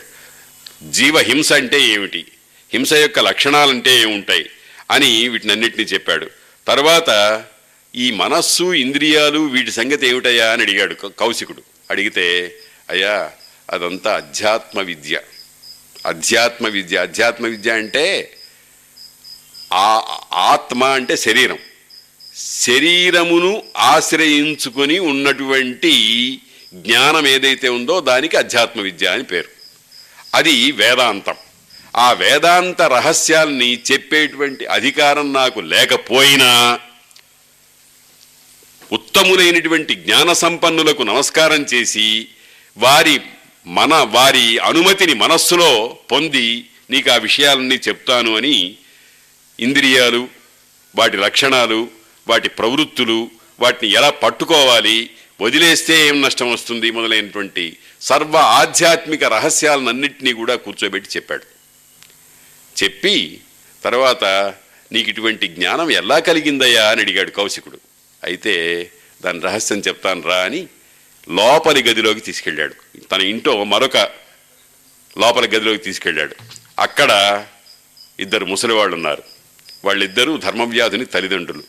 ఆ ధర్మవ్యాధుడు వాళ్ళని చూచిన వెంటనే సాష్టాంగ దండ ప్రణామం చేసి మహాభక్తితో వాళ్ళకు పూజ చేసి చేశాడు. చేసి చూస్తున్నాడు ఈ కౌశికుడు. తర్వాత నాకు తల్లిదండ్రులే దైవమయ్యా. మాతృదేవో భవ అన్నది వేదం పితృదేవో భవ అన్నది వేదం. ఈ ఇద్దరు దైవములు సాక్షాత్తుగా కనపడేటువంటి ఈ దైవముల కంటే వేరే వాళ్ళని ఎవరిని నేను దైవంగా భావించడం లేదు. ఒకవేళ భావించిన ప్రథమ పూజ వీళ్ళకే. కాబట్టి నేను వీళ్ళని అర్చించినందువల్ల ఏ విధమైనటువంటి లొసుగులు లేకుండా ఏ విధమైనటువంటి నెపములు లేకుండా వాళ్ళని సాక్షాత్తు పరబ్రహ్మ స్వరూపంగా నేను పూజిస్తున్నందువల్ల నాకు ఈ జ్ఞానం కలిగిందయ్యా. అందుచేత నీవు ఆశ్చర్యపడవద్దు. అయినా ఒక్క మాట అంటున్నాను నువ్వేం అనుకోవద్దు. అసలు నీతో మాట్లాడటం నాకు ఇష్టం లేదు. నువ్వు సరి అయినటువంటి వ్యక్తివి కావు. ఆ పతివ్రత చెప్పి పంపించిందని ఇంతసేపు నీతో మాట్లాడాను. ఆమె మీద ఉన్న గౌరవంతో నీతో మాట్లాడాను కానీ నీతో అసలు మాట్లాడకూడదు. నిన్ను గౌరవించకూడదు నిన్ను నా ఇంట్లోకి రానివ్వకూడదు. ఎందుకో తెలుసునా అని అడిగాడు. చెప్పు మహానుభావ అని అడిగిన. నువ్వు వృద్ధులైన తల్లిదండ్రులను వాళ్ళ గాలికి వాళ్ళ వాళ్ళ మానాన్ని వాళ్ళకి వదిలిపెట్టేసేసి వాళ్ళ అనుమతి లేకుండా ఏదో పొడి చేస్తానని విద్య నేర్చుకుంటానని చెప్పి ఇంకొకటని చెప్పి ఇంకోటని చెప్పి వాళ్ళకు సేవ చేయవలసినటువంటి స్థితిని మరిచిపోయి వాళ్ళ మానాన వాళ్ళని వదిలిపెట్టేసేసి లేచొచ్చావు. ఇటువంటి నీచ ప్రవృత్తి కలిగిన వాడితో అసలు మాట్లాడకూడదు నేను. అయినా ఆమె ఆ పుణ్యాత్మురాలు ఆమె యొక్క అనుమతి ఉంది కనుక నేను నీతో చెప్పాల్సి వచ్చిందయ్యా కాబట్టి నీవు వెంటనే మొట్టమొదట ఈ తపస్సు కాదు ఇంకొకటి కాదు విద్య కాదు మరొకటి కాదు. నువ్వు మొట్టమొదట చేయవలసిన పని ఏమిటంటే నీ వృద్ధ పితరులను వాళ్ళిద్దరినీ సేవించుకొని వాళ్ళ అనుగ్రహాన్ని పొంది తరువాత నువ్వు పొందినట్టయితేనే నీవు ఏదైనా ఒక స్థితికి వస్తావు అని చెప్పి మందలించి పంపించాడు. చెప్పులే చెంపలేసుకున్నాడు కౌశికుడు. నిజమే ఇదంతా లోకానికి పాఠం. మన కొంతమంది స్వతంత్ర జీవనం స్వతంత్ర ప్రవృత్తికి అలవాటు పడతారు. తల్లిదండ్రులు చెప్పిన మాట వినరు.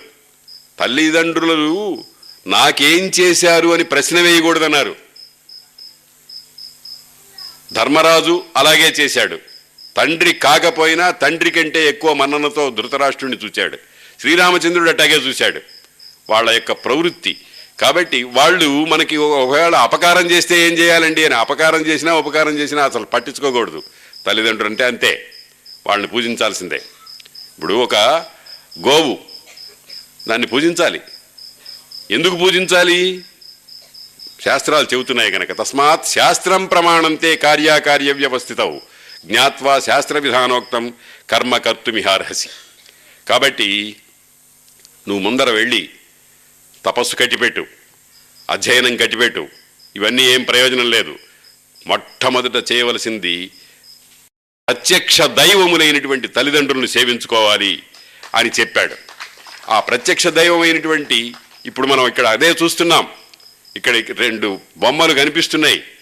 అటువంటి ప్రత్యక్ష దైవమైనటువంటి తల్లిదండ్రుల యొక్క సేవ చేసుకోవడం అనేటువంటిది మానవుణ్ణి మాధవ స్థితికి తీసుకుపెడుతుంది అని ధర్మవ్యాధుడు చివాట్లు పెట్టాడు కౌశికుణ్ణి. ఎందుకనంటే చాలా ఉత్తమ స్థానంలో ఉన్నాను అనుకునే అహంకారం ఉంది. తొందరపాటు పడి ఏదో రెట్ట వేసిందని దాన్ని చంపాడు. ఈ ఇల్లాలు ప- పరమ పతివ్రత అయినటువంటి ఆ స్త్రీని నిందించాడు. నీ మొగుడు ఎక్కువ అని అన్నాడు. అందరి చేత పాఠాలు నేర్చుకున్నాడు.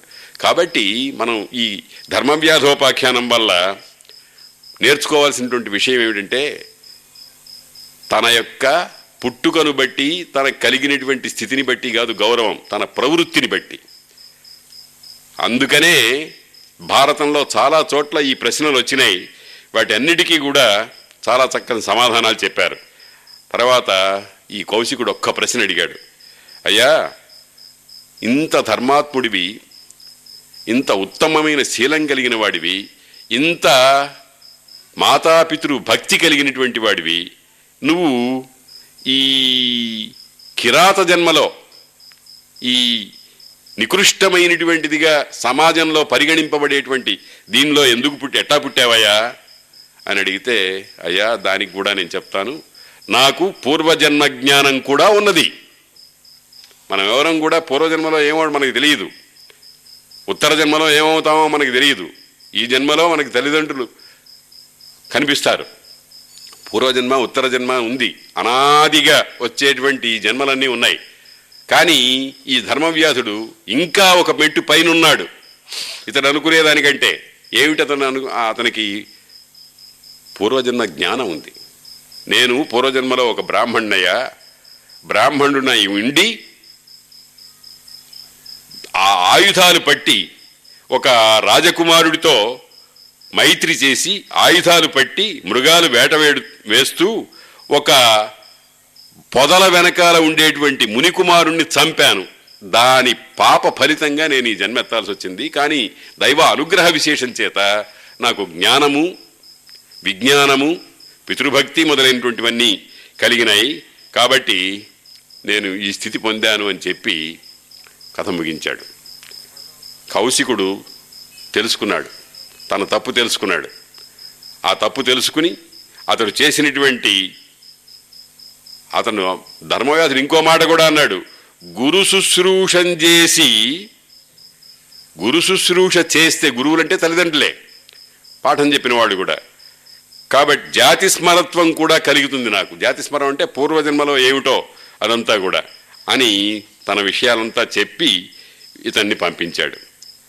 తరువాత ఇది ధర్మవ్యాధోపాఖ్యానం. భారతంలో చాలా అత్యద్భుతమైన ఘట్టం. సమాజానికి చాలా గొప్పగా గుణపాఠం చెప్పేటువంటి ఒక మహోదాత్తమైన కథ ఇది. ఈ ధర్మవ్యాధోపాఖ్యానం అనేటువంటిది. దీన్ని మనం చాలా జాగ్రత్తగా అనుసంధించుకోవాలి. జాగ్రత్తగా భావన చేయాలి. ఇందులో ఉండేటువంటి లక్షణాలన్నింటినీ కూడా గమనించాలి. దేనికి అని అంటే మనమేమిటి? మనం ఎందుకు? మనం ఏ విధంగా మనం ఉత్తములమవుతాము? మొదలైనటువంటి విషయాలన్నింటినీ కూడా తెలుసుకోవటానికి ఈ విధంగా మార్కండేయుడు ఈ ధర్మవ్యాధోపాఖ్యానం చెప్పాడు. తరువాత ఇంద్రుడు కేసి అనేటువంటి రాక్షసుడిని చంపినటువంటి వృత్తాంతం కూడా చెప్పాడు. తరువాత కుమారస్వామి వృత్తాంతం చెప్పారు. కుమారస్వామి జననం కూడా చాలా అద్భుతమైనటువంటిది. కుమారస్వామి అంటే షాణ్మాతురుడు. అగ్నిభూ గుహ మాతులేయ తారకజిత్ విశాఖ శిఖివాహన కుమారస్వామి. కుమారస్వామి చాలా గొప్పవాడు. ఆ కుమారస్వామి చరిత్రను చెప్పాడు. దేవతలందరూ కూడా తారకాసురుడు అనేటువంటి ఒకనొక పరమ భయంకరమైన రాక్షసుడు పీడ చేస్తూ ఉంటే పరమేశ్వరుణ్ణి బ్రహ్మదేవుణ్ణి మెచ్చుకు మొత్తుకున్నారు. బ్రహ్మదేవుడి దగ్గరికి వెళ్ళి మొత్తుకున్నారు. మొత్తుకుంటే పరమేశ్వరుని యొక్క తేజస్సు చేత పుట్టినవాడు తప్ప వీడిని సంహరించలేడు అని చెప్పారు. పరమేశ్వరుడు తపస్సు చేస్తున్నాడు. ఆయన లోకాల పట్లే ఆయన ఎప్పుడు నిత్య తపస్సు. ఆయన కూర్చున్నాడు. అప్పుడు మొత్తానికి పార్వతీదేవి ఎందు పార్వతీదేవి ఎందు ఆయనకు మనస్సు కలిగేట్టుగా చేశారు. ఆ ఆ పరమేశ్వరుని యొక్క తేజస్సు అంటే వీర్యం అంటారు. దాన్ని ఎవరూ భరించలేరు. అది కొన్నాళ్ళు నీళ్ళల్లో ఉంది గంగలో. కొన్నాళ్ళు నిప్పుల్లో ఉంది అగ్నిదేవుల్లో ఉంది. కొన్నాళ్ళు ఋషుల పత్తుల రూపంలో ఉన్నది. ఇలాగా కుమారస్వామి బాహులేయ అంటారు. బాహులేయ అని అంటే అనేక మాతృరూపాలకు కుమారుడు. ఒక కొడుకు ఒక తల్లికి పుట్టినవాడు కాదు. అనేక మాతృస్వరూపాలకు కుమారుడైనటువంటి వాడు. అటువంటి ఆ కుమారస్వామి ఏ విధంగా పుట్టాడో ఏ విధంగా పెరిగాడో ఏ విధంగా ఇంద్రుణ్ణి మించిపోయినాడో అదంతా కూడా మార్కండేయుడు చెప్పాడు. ఇంద్రుడికి చాలా భయం వేసింది. ఇంద్రుడికి కుమారస్వామి అంటే భయం కలిగింది. ఎందుకంటే అతని మీద దండెత్తడానికి వచ్చాడు ఓడిపోయినాడు. అప్పుడు ఇంద్రుడు అయ్యా ఇంక నా ఇంద్రపదం ఎందుకు? నువ్వే పరిపాలించు. ఈ ఇంద్రసింహాసనం మీద కూర్చుని అని చెప్పి బతిమాలాడు. బతిమాలితే కుమారస్వామి అదేందయ్యా? బ్రహ్మదేవుని శాసనం ప్రకారం నువ్వే ఇంద్రుడివి. నీవు నువ్వే పరిపాలించాలి. నేను గొప్పవాడినన్నమాట నిజమే కానీ నిన్ను మించిపోవాలి అనేటువంటి భావంతో నేను ఈ గొప్పతనాన్ని సాధించలేదు. పరమేశ్వరుడి యొక్క తేజస్సు మరొక స్వరూపంగా వచ్చింది. ఆయన ఆయనే కుమారస్వామి. కాబట్టి నిన్ను నీ పదవిని నేను ఆక్రమించుకోవాలని అనుకోలేదు అని కుమారస్వామి చెప్పాడు. కుమారస్వామి చరిత్ర చాలా అద్భుతమైనది పవిత్రమైనది పుణ్యాస్పదమైనది. కుమారస్వామి చరిత్రను మనం జాగ్రత్తగా అధ్యయనం చేయాలి. ఊరికే ఏదో కథా రూపంలో ఇప్పుడు చెప్పుకున్నాం అనుకోండి. తర్వాత ఈశ్వరుడు పరమేశ్వరుడు కూడా ఆ కుమారస్వామికి కొన్ని గొప్ప శక్తుల్ని ఇచ్చాడు కుమారుడు అని అంటే పరమేశ్వరుడేనండి. ఆత్మావై పుత్రనామాసి అని ధర్మం ఉంది. తండ్రి తండ్రియే భారతంలో చెప్పారు ఆది పర్వంలో మీరు వినుంటారు. తాన తన నీడ నీళ్ళులలో నూనెన చూచినట్లు అని అన్నారు. నీళ్ళల్లో తన ప్రతిబింబాన్ని చూస్తే ఏమిటో అట్లాగే కొడుకంటే అని అన్నారు. కాబట్టి సర్వజగద్ అంతర్యామి సర్వజగద్ బహిర్యామి సర్వ నియామకుడు అయినటువంటి పరమేశ్వరుడే తన స్వరూపాన్ని లోక కళ్యాణం కోసం ఏమిటి లోక కళ్యాణం అంటే తారకుడు అనేటువంటి ఒక మహాభయంకరుడైనటువంటి రాక్షసుడు. వాణ్ణి సంహరించడం కోసం దేవతలను కాపాడటం కోసం ఏర్పాటు చేశాడు. అటువంటి కుమారస్వామి చరిత్ర చాలా అపురూపమైనటువంటిది. దాన్ని జాగ్రత్తగా అధ్యయనం చేయాలి. అటువంటి కుమారస్వామి ఈ భద్రవటం అనేటువంటి పేరులో ఆయనకి ఒక స్థావరం ఉంది అని చెప్పి ఈ మార్కండేయ స్వామి మహర్షి ఆ- ఆ కథ అంతా చెప్పాడు. ఇక్కడ ధర్మరాజు మొదలైనటువంటి వాళ్ళు మగవాళ్ళందరూ కూడా ఈ కథలు చెప్పుకుంటూ ఉన్నారు. ఆ పక్కన సత్యభామ ద్రౌపది మాట్లాడుకున్నారు. సత్యభామ అనంతోటే మనకి తెలుసును. అసలు భామ అంటేనే కోపం అని అర్థం. భామ అనే శబ్దానికి సంస్కృతంలో కోపము అని అర్థం. సత్యభామ అంటే ఆమె సత్యమైన కోపం కలిగింది. మిరజాలగలడా నా అని డబాయించగలదు కృష్ణుణ్ణి అవసరం వస్తే ఒక కాలుతో అటా పెడ త్రోయగలదు. అటువంటి వ్యక్తి ఆమె. ఆమె ద్రౌపది దగ్గరికి వచ్చింది. వాళ్ళిద్దరూ మాట్లాడుకుంటున్నారు. నేను నిన్ను చూస్తే చాలా ఆశ్చర్యపోతున్నాను ద్రౌపది. నేను ఈ ఒక్క మొగుడితో నానా అవస్థలు పడుతున్నాను. నువ్వు ఐదుగురు భర్తలతో ఎలా కాపరం చేస్తున్నావో నాకు చాలా ఆశ్చర్యంగా ఉంది. ఏమైనా మందులు మాకులు ఏమైనా పెడుతున్నావా ఏమిటి అని అడిగింది సత్యభామ. ఈ మాట అడిగింది సత్యభామ ద్రౌపదిని. ద్రౌపది మనందరికీ తెలుసును పంచభర్తృక ఐదుగురు భర్తలు కలిగినది. లోకంలో ఇటువంటి స్థితి మనం ఇంకెక్కడా చూడం.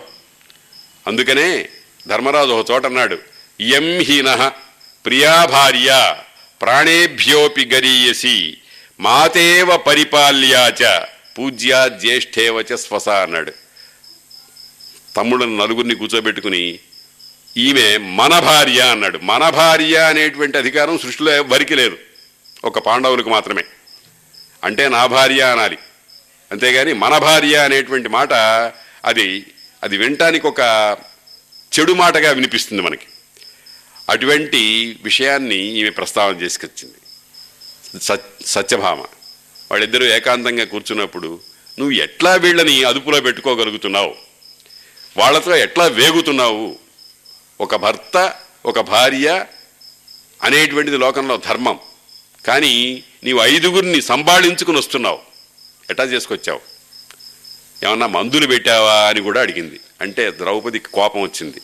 కానీ వచ్చినామే సత్యభామ. తన ప్రియ సహోదరుడు అన్నకంటే ఎక్కువైనటువంటి శ్రీకృష్ణుని యొక్క ఇల్లాలు. ఆమెను చిచి నోరు మూసుకో అనడానికి వీర్లేదు అనకుండా ఉండడానికి వీర్లేదు అటువంటి పరిస్థితి. అందుకని సుకుమారంగా మందలించి చమత్కారంగా మాట్లాడినట్టుగా నువ్వు ఇటువంటి మాటలు మాట్లాడేదానివి మా కృష్ణయ్యకు ఎట్లా భార్యవైనావమ్మా అన్నది. చాలా సుకుమారంగా. అటువంటి యోగ్యత నీకు లేదనుకుంటాను అని చెప్పింది.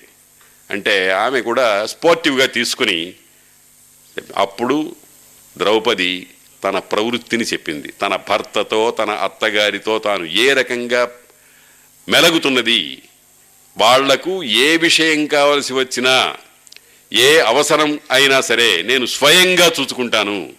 సేవకులు ఉన్నారు మహారాజులు అంటే వాళ్ళకు సేవకులు ఉంటారు వాళ్ళకి కావలసినటువంటి ఏర్పాట్లన్నీ వేరే వాళ్ళ చేత చేయించుకుంటారు. ఇప్పుడు చూడండి మనం పిల్లల్ని భార్యాభర్త ఇద్దరు ఉద్యోగంలో వెళ్ళిన వాళ్ళు పిల్లల్ని చూ- చూడటానికి ఎవరినో పెట్టుకుంటుంటారు. ఆ పిల్లలకి క్రమక్రమంగా తల్లిదండ్రుల ఎందు గౌరవము ప్రీతి మక్కువ పోతుంది.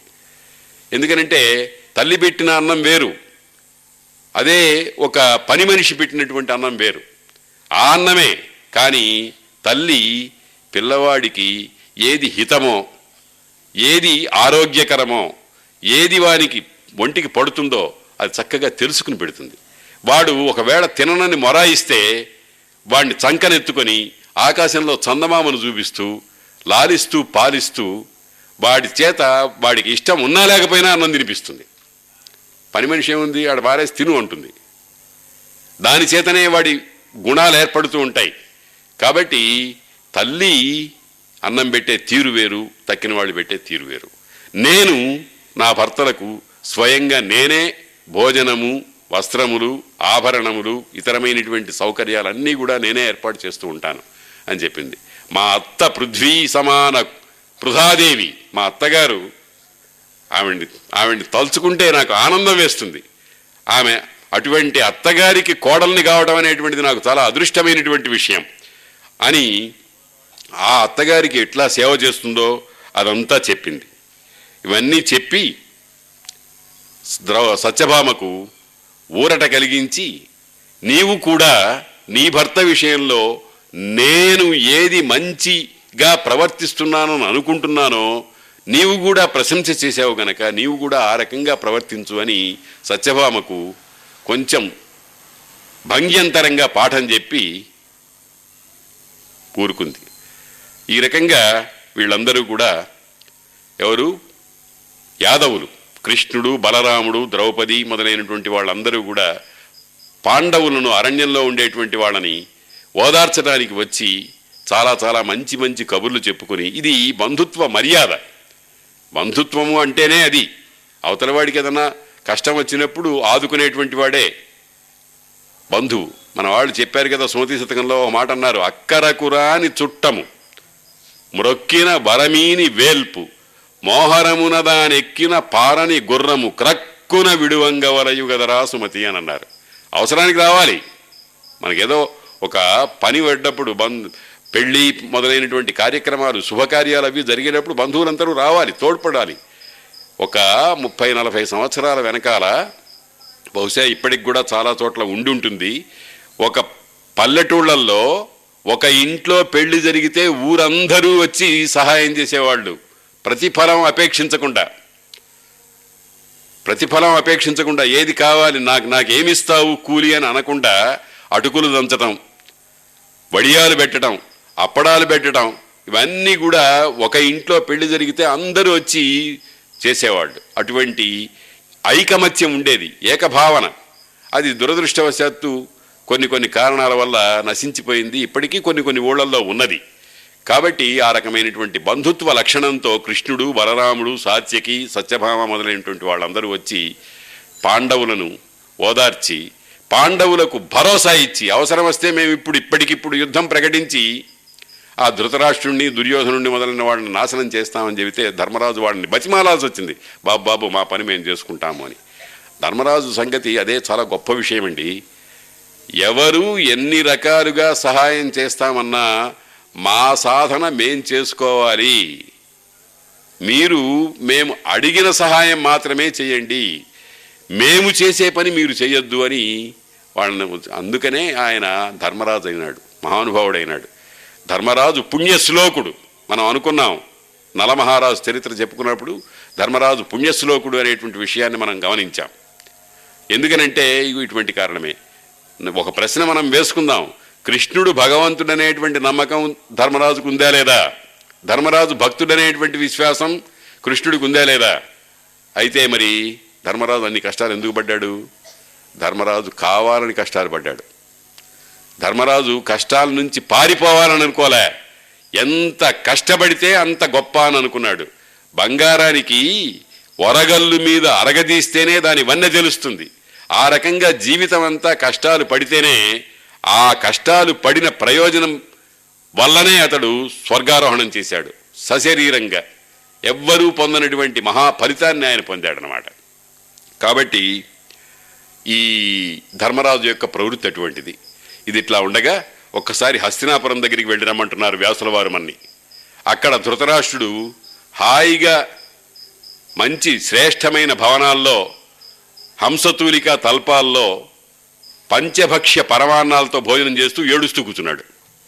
వీళ్ళు ఏ సౌకర్యము లేకపోయినా సరే వీళ్ళు ఆనందంగా ఉన్నారు. వాళ్ళకి ఒకటే కావాలి మంచి మాట వినాలి మంచి పని చెయ్యాలి. ఇంతే. మంచి పలకాలి. మాట చేష్ట మనస్సు మూడు కూడా భగవత్ప్రీతికరంగా ఉండాలి అనేటువంటి భావన ఉన్నవాడు కనుక ఆనందంగా ఉన్నారు. అదే ధృతరాష్ట్రుడు ఏడుస్తున్నాడు దుఃఖపడుతున్నాడు. అయ్యో నా కొడుకు దుర్మార్గుడు నీచుడు ఈ శకుని కర్ణుడు మొదలైనటువంటి వాళ్ళందరితో కూడా కలిసి ఉత్తములైనటువంటి సోదరులైనటువంటి వాళ్ళని సర్వనాశనం చేశాడు. వీడికి ఎటువంటి పాప ఫలం వస్తుందో ఎటువంటి నీచపు చావు చస్తాడో తెలియకుండా ఉంది అని ఏడుస్తూ కూర్చున్నాడు. విదురుడితో చెప్పుకుని. రహస్యంగా విన్నాడు దుర్యోధనుడు. చెవిని పడింది. వాడి ముగ్గురు స్నేహితులు ఉన్నారు కర్ణుడు శకుని దుశ్శాసనుడు.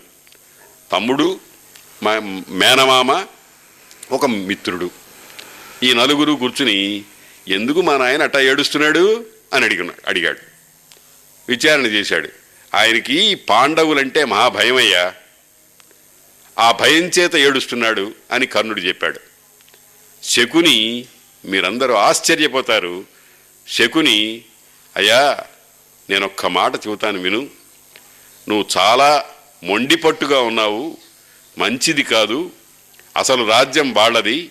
వాళ్ళు భాగం ఇవ్వ ఇవ్వమని అడుగుతున్నారు. నీవు ఏమాత్రము సంకోచించకుండా వాళ్ళ భాగం వాళ్ళకి ఇచ్చి వాళ్ళని మంచి చేసుకోవయా ధర్మరాజు నిన్ను క్షమిస్తాడయ్యా. ధర్మరాజు నీ మీద కక్ష కట్టడయా అని శకుని చెప్పాడండి ఈ ఘట్టంలో చాలా ఆశ్చర్యం. అయితే అతడు చెప్పాడు ఎందుకనంటే లోకంలో ఒక మాట ఉంది సులభాహ పురుష రాజన్ సతతం ప్రియవాదిన. ఇచ్చకాలు చెప్పేవాళ్ళు ఎంతోమంది ఉంటారు. ఏ పని చేసినా కానీ తప్పుడు పని చేసినా కానీ ఎంత ఎంత బాగా చేసావయ్యా ఎంత చక్కగా చేసావయ్యా అని మెచ్చుకుంటూ ఉంటారు వాళ్ళ వాళ్ళ వల్ల ప్రయోజనం పొందడం కోసం. కానీ అప్రియస్య చ పథ్యస్య వక్త శ్రోత చ దుర్లభ. అప్రియమైన ఇష్టం లేకపోయినా సరే మంచి చెప్పేటువంటి వాడు దొరకడు. ఒకవేళ చెప్పినా వినేవాడు అంతకంటే దొరకడు. కాబట్టి ధృతరా దుర్యోధనుడు వినలేదు. కర్ణుడు కూడా వాళ్ళని ఆ పాండవుల గురించి చెడుగానే చెప్పాడు. శకుని మాత్రం చాలా మంచి చెప్పాడు. ఆ కర్ణ కర్ణుడు వాళ్ళ మీద దండెత్తి వాళ్ళ రాజ్యాన్ని వాళ్ళని నిర్వీర్యులు చేసి మనం రాజ్యాన్ని అనుభవిద్దామని చెప్పాడు. కానీ దుర్యోధనుడు దానికి సిద్ధపడలేదు.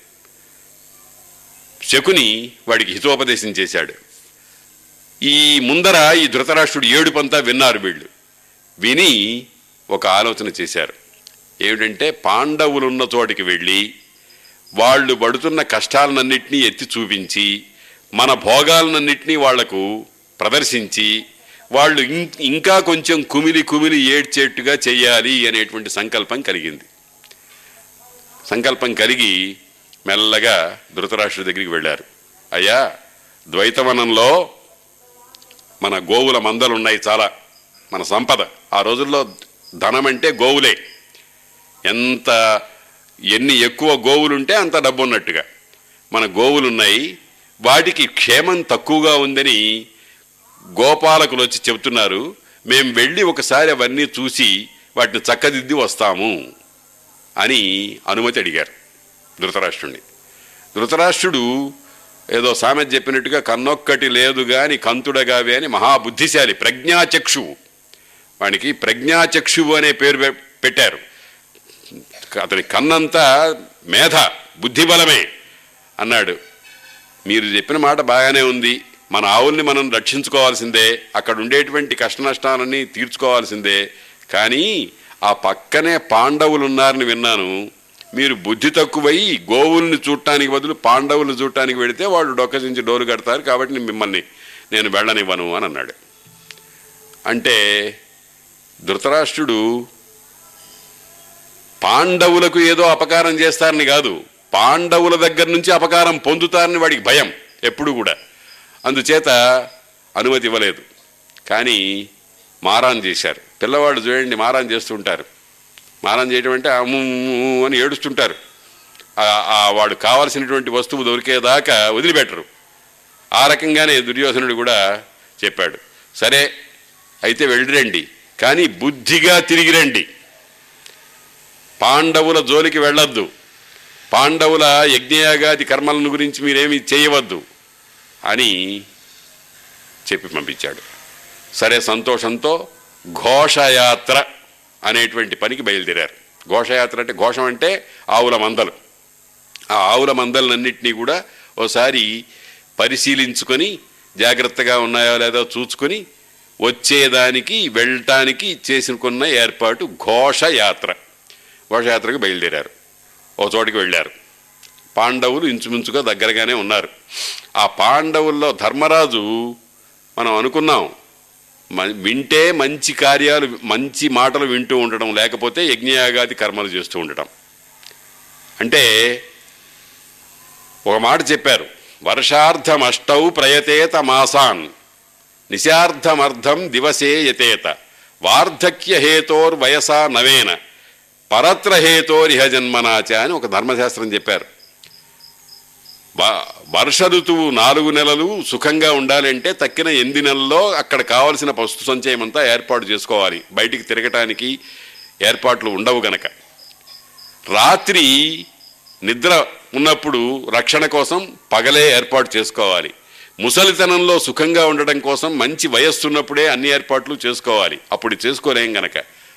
ఈ మూడు సాధారణంగా చేసుకుంటూ ఉంటారు. కానీ పరలోకంలో సుఖం కోసం ఈ లోకంలోనే ప్రయత్నం చేయాలి అని పెద్దవాడు చెప్పారు.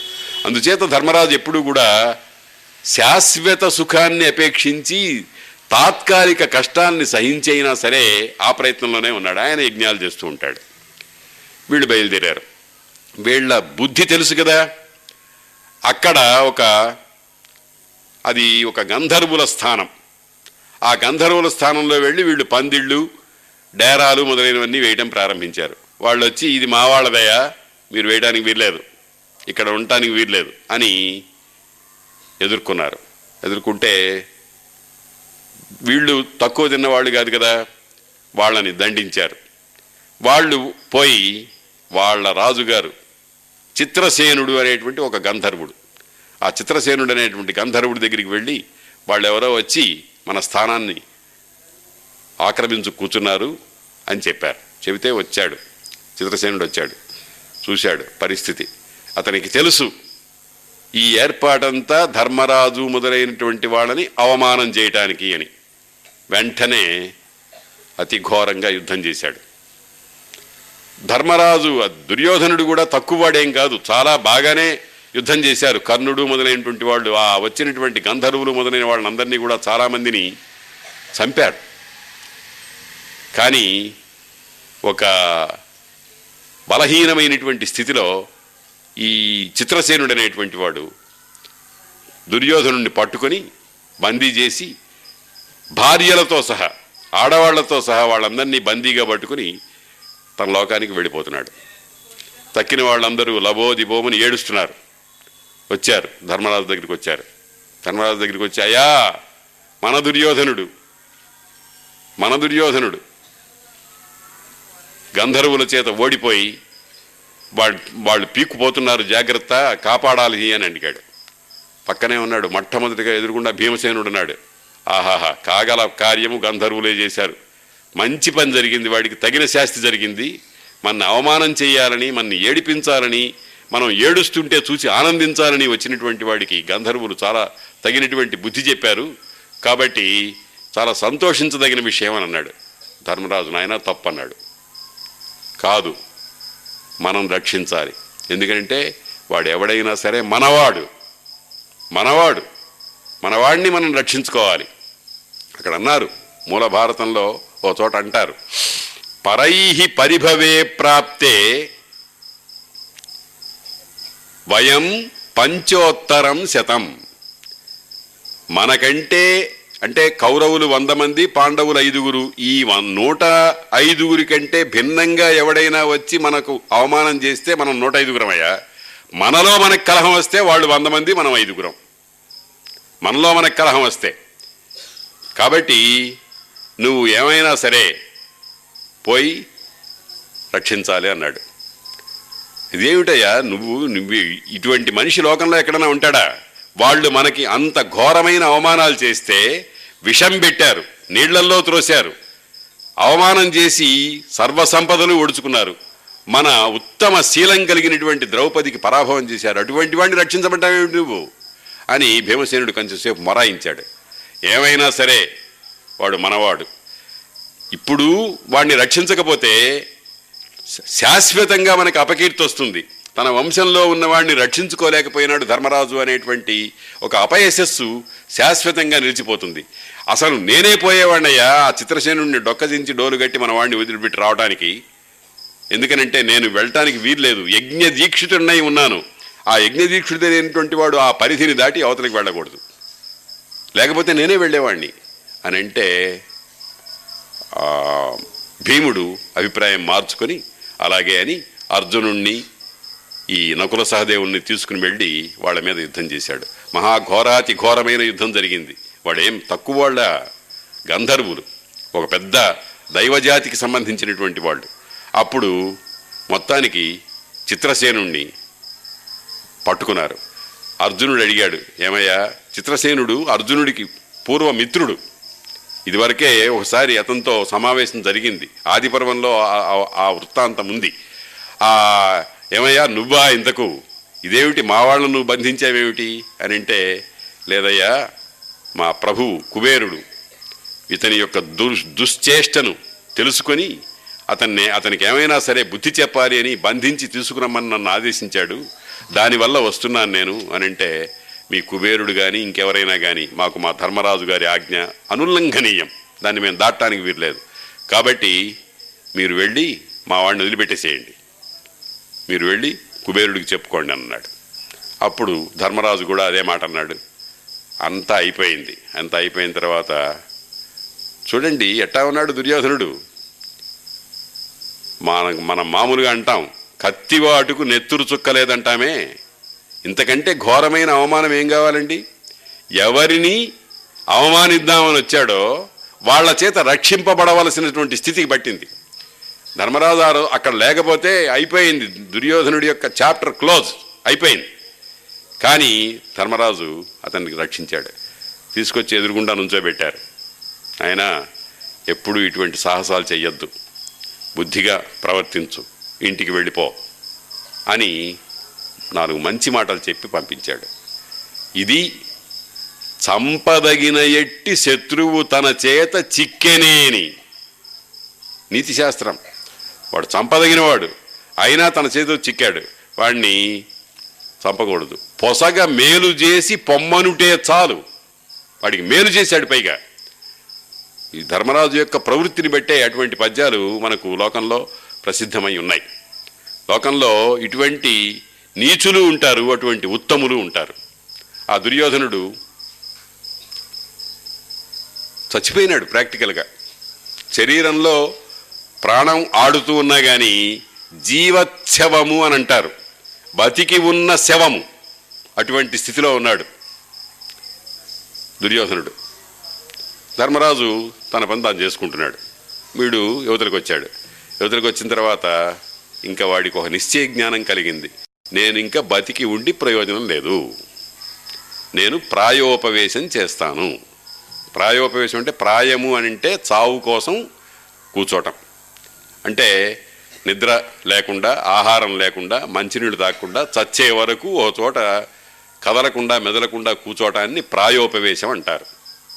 ఆ ప్రాయోపవేశం చేస్తాను అని మీరందరూ ఇంటికి వెళ్ళి మా దుశ్శాసనుడిని రాజు చేసుకోండి పరిపాలించుకోండి నేను ఇంకా బతికి ప్రయోజనం లేదు. ఎందుకనంటే ఇంత ఘోరాతి ఘోరమైన అవమానం పొందిన తర్వాత బ్రతకడం అనేటువంటిది సిగ్గు చేయటం. అందుకనే దుర్యోధనుడు ఏమంటారు? మానధనుడు. మానధనుడు. అభిమానమే ధనంగా కలిగినటువంటి వాడు. అందుకని ఆయన ప్రాయోపవేశం చేస్తానని కూర్చున్నాడు. అందరూ బతిమాలారు. బతిమాలి ఎంత చెప్పినా అతడు లొంగలే. అప్పుడు కర్ణుడు కానీ శకుని కానీ ఇతరులైనటువంటి పెద్దలు కానీ ఎవరు చెప్పినా కానీ ఈ ప్రాయోపవేశం అనేటువంటి ప్రయత్నం నుంచి అతడు విరమించుకోలే. విరమించుకోకపోతే అటా కూర్చున్నారు అందరూ మీరు హస్తినాపురానికి వెళ్ళిపోండి. ఇంకా నన్ను గురించి మర్చిపోండి అని అన్నాడు. అని అంటే వాడు వెళ్ళలే. అర్ధరాత్రి పూట భూలోకం నరకలోకం నుంచి కొంతమంది రాక్షసులు పైకి వచ్చారు వాళ్ళందరూ తక్కిన వాళ్ళందరికీ తెలియకుండా. ఇదేమిటయ్యా నువ్వు? నిన్ను మేము అందరం కూడా కావాలని ఒక ప్రత్యేకమైనటువంటి కార్యం కోసం భగవంతుణ్ణి ప్రార్థించి తయారు చేసుకున్నాం. నువ్వు ఇప్పుడు నీరు గారిపోతే ఎట్లాగా? ఇది సరైనటువంటి పని కాదు. కాబట్టి నీవు బ్రతుకు. ధర్మాన్ని చంపడానికి ప్రయత్నం చెయ్యి దీనికోసమే నిన్ను మేం రూపొందించుకున్నాం. కాబట్టి నీవు ఈ ఈ ప్రయత్నం నుంచి మాను ప్రాయోపవేశం వద్దు అని దేవకార్యాన్ని అంటే ఈ వాడి వాడు ఏ స్వరూపం వల్ల భూలోకానికి దుర్యోధనుడై వచ్చాడో ఆ స్వరూపం వానికి సహాయం చేయడానికి ఎవరెవరైతే రాక్షసులు వచ్చారో వాళ్ళందరూ కూడా వాళ్ళందరూ వచ్చి దుర్యోధనుణ్ణి కొంచెం ప్రచోదన చేశారు. ప్రాయోపవేశం మానేసి హస్తినాపురానికి వెళ్ళి ఇట్లాంటివి జరుగుతూ ఉంటాయి అవమానాలు జరుగుతూ ఉంటాయి. ప్రతి చిన్న అవమానానికి చచ్చిపోవటానికి ప్రయత్నం చేస్తే ఎలాగయ్యా అని ప్రార్థించారు. ప్రార్థిస్తే ఆ ప్రార్థనను మన్నించి మొత్తానికి ప్రాయోపవేశం మానేసి ఇందాక అనుకున్నాం కదా జీవచ్ఛవంలాగా బతికి ఉన్న శవము. శవం అంటే ప్రాణం లేనిది. కానీ శవములాగా ఉంటాడు బతికుంటాడు. అటువంటి స్థితిలో ఆ హస్తినాపురానికి వెళ్ళాడు. భీష్ముడు మందలించాడు. బుద్ధి జ్ఞానం ఉండాలి కదయ్యా. ఏదో జూదమాడావు. ఓడిపోయినారు. వాళ్ళ పాటలు వాడు పడుతున్నారు. వాళ్ళని అవమానించడానికి వెళ్ళి నువ్వెంత ఘోరమైన అవమానం పొందావో చూడు. కాబట్టి నువ్వు ఇప్పుడైనా మారు. ఇప్పటికైనా ధర్మరాజు యొక్క గొప్పతనాన్ని గమనించు. ధర్మరాజుని అనుసరించు. వంశాన్ని నిలబెట్టు అని భీష్ముడు చెబితే వెకిల్నవ్వు నవ్వి ఎవరు? కర్ణుడు శకుని దుశ్శాసనుడు వాళ్ళని వేళాకోళం చేశారు. మంచి చెప్పేవాళ్ళను ఎవరైతే అవమానిస్తారో వాళ్ళకి పుట్టగతులు ఉండవు. అటువంటి వాళ్ళు మహా నీచులు పరమ నీచులు. కర్ణుడు శకుని దుశ్శాసనుడు దుర్యోధనుడు వాళ్ళని అందుకనే వాళ్ళకు ఒక బిరుదు ఇచ్చారు. దుష్ట చతుష్టయము. నా నలుగురు దుష్టులు. భీష్ముడు చెప్పాడు భీష్ముడికి ఒకటే ఒక్క కోరిక. అటు పాండవులు కావాలి ఇటు కౌరవులు కావాలి. ఎందుకంటే ఇద్దరూ తన మనుమలు. అటువంటి వాళ్ళని కాపాడుకోవాలని ఆయన చాలా ప్రయత్నం చేశాడు. అటువంటి భీష్ముని యొక్క మాట కూడా వినలేదు వాళ్ళు. అందుకనే మనందరికీ ఒక సందేహం వస్తుంది. జూదమాడినప్పుడు భీష్ముడు ఎందుకు నోరు మూసు కూర్చున్నాడు? ద్రౌపది పరాభవం చేసినప్పుడు భీష్ముడు ఎందుకు మాట్లాడలేదు? ఆయన కల్పించుకున్నట్టయితే ఇంత ఘోరం జరిగేదా అని అంటాం. ఆ ఘట్టాన్నంతా జాగ్రత్తగా చూస్తే భీష్ముడు చేయవలసిన ప్రయత్నం భీష్ముడు చేశాడు. కానీ ఎవరు చెప్తే మాట వినే ధోరణిలో లేడు.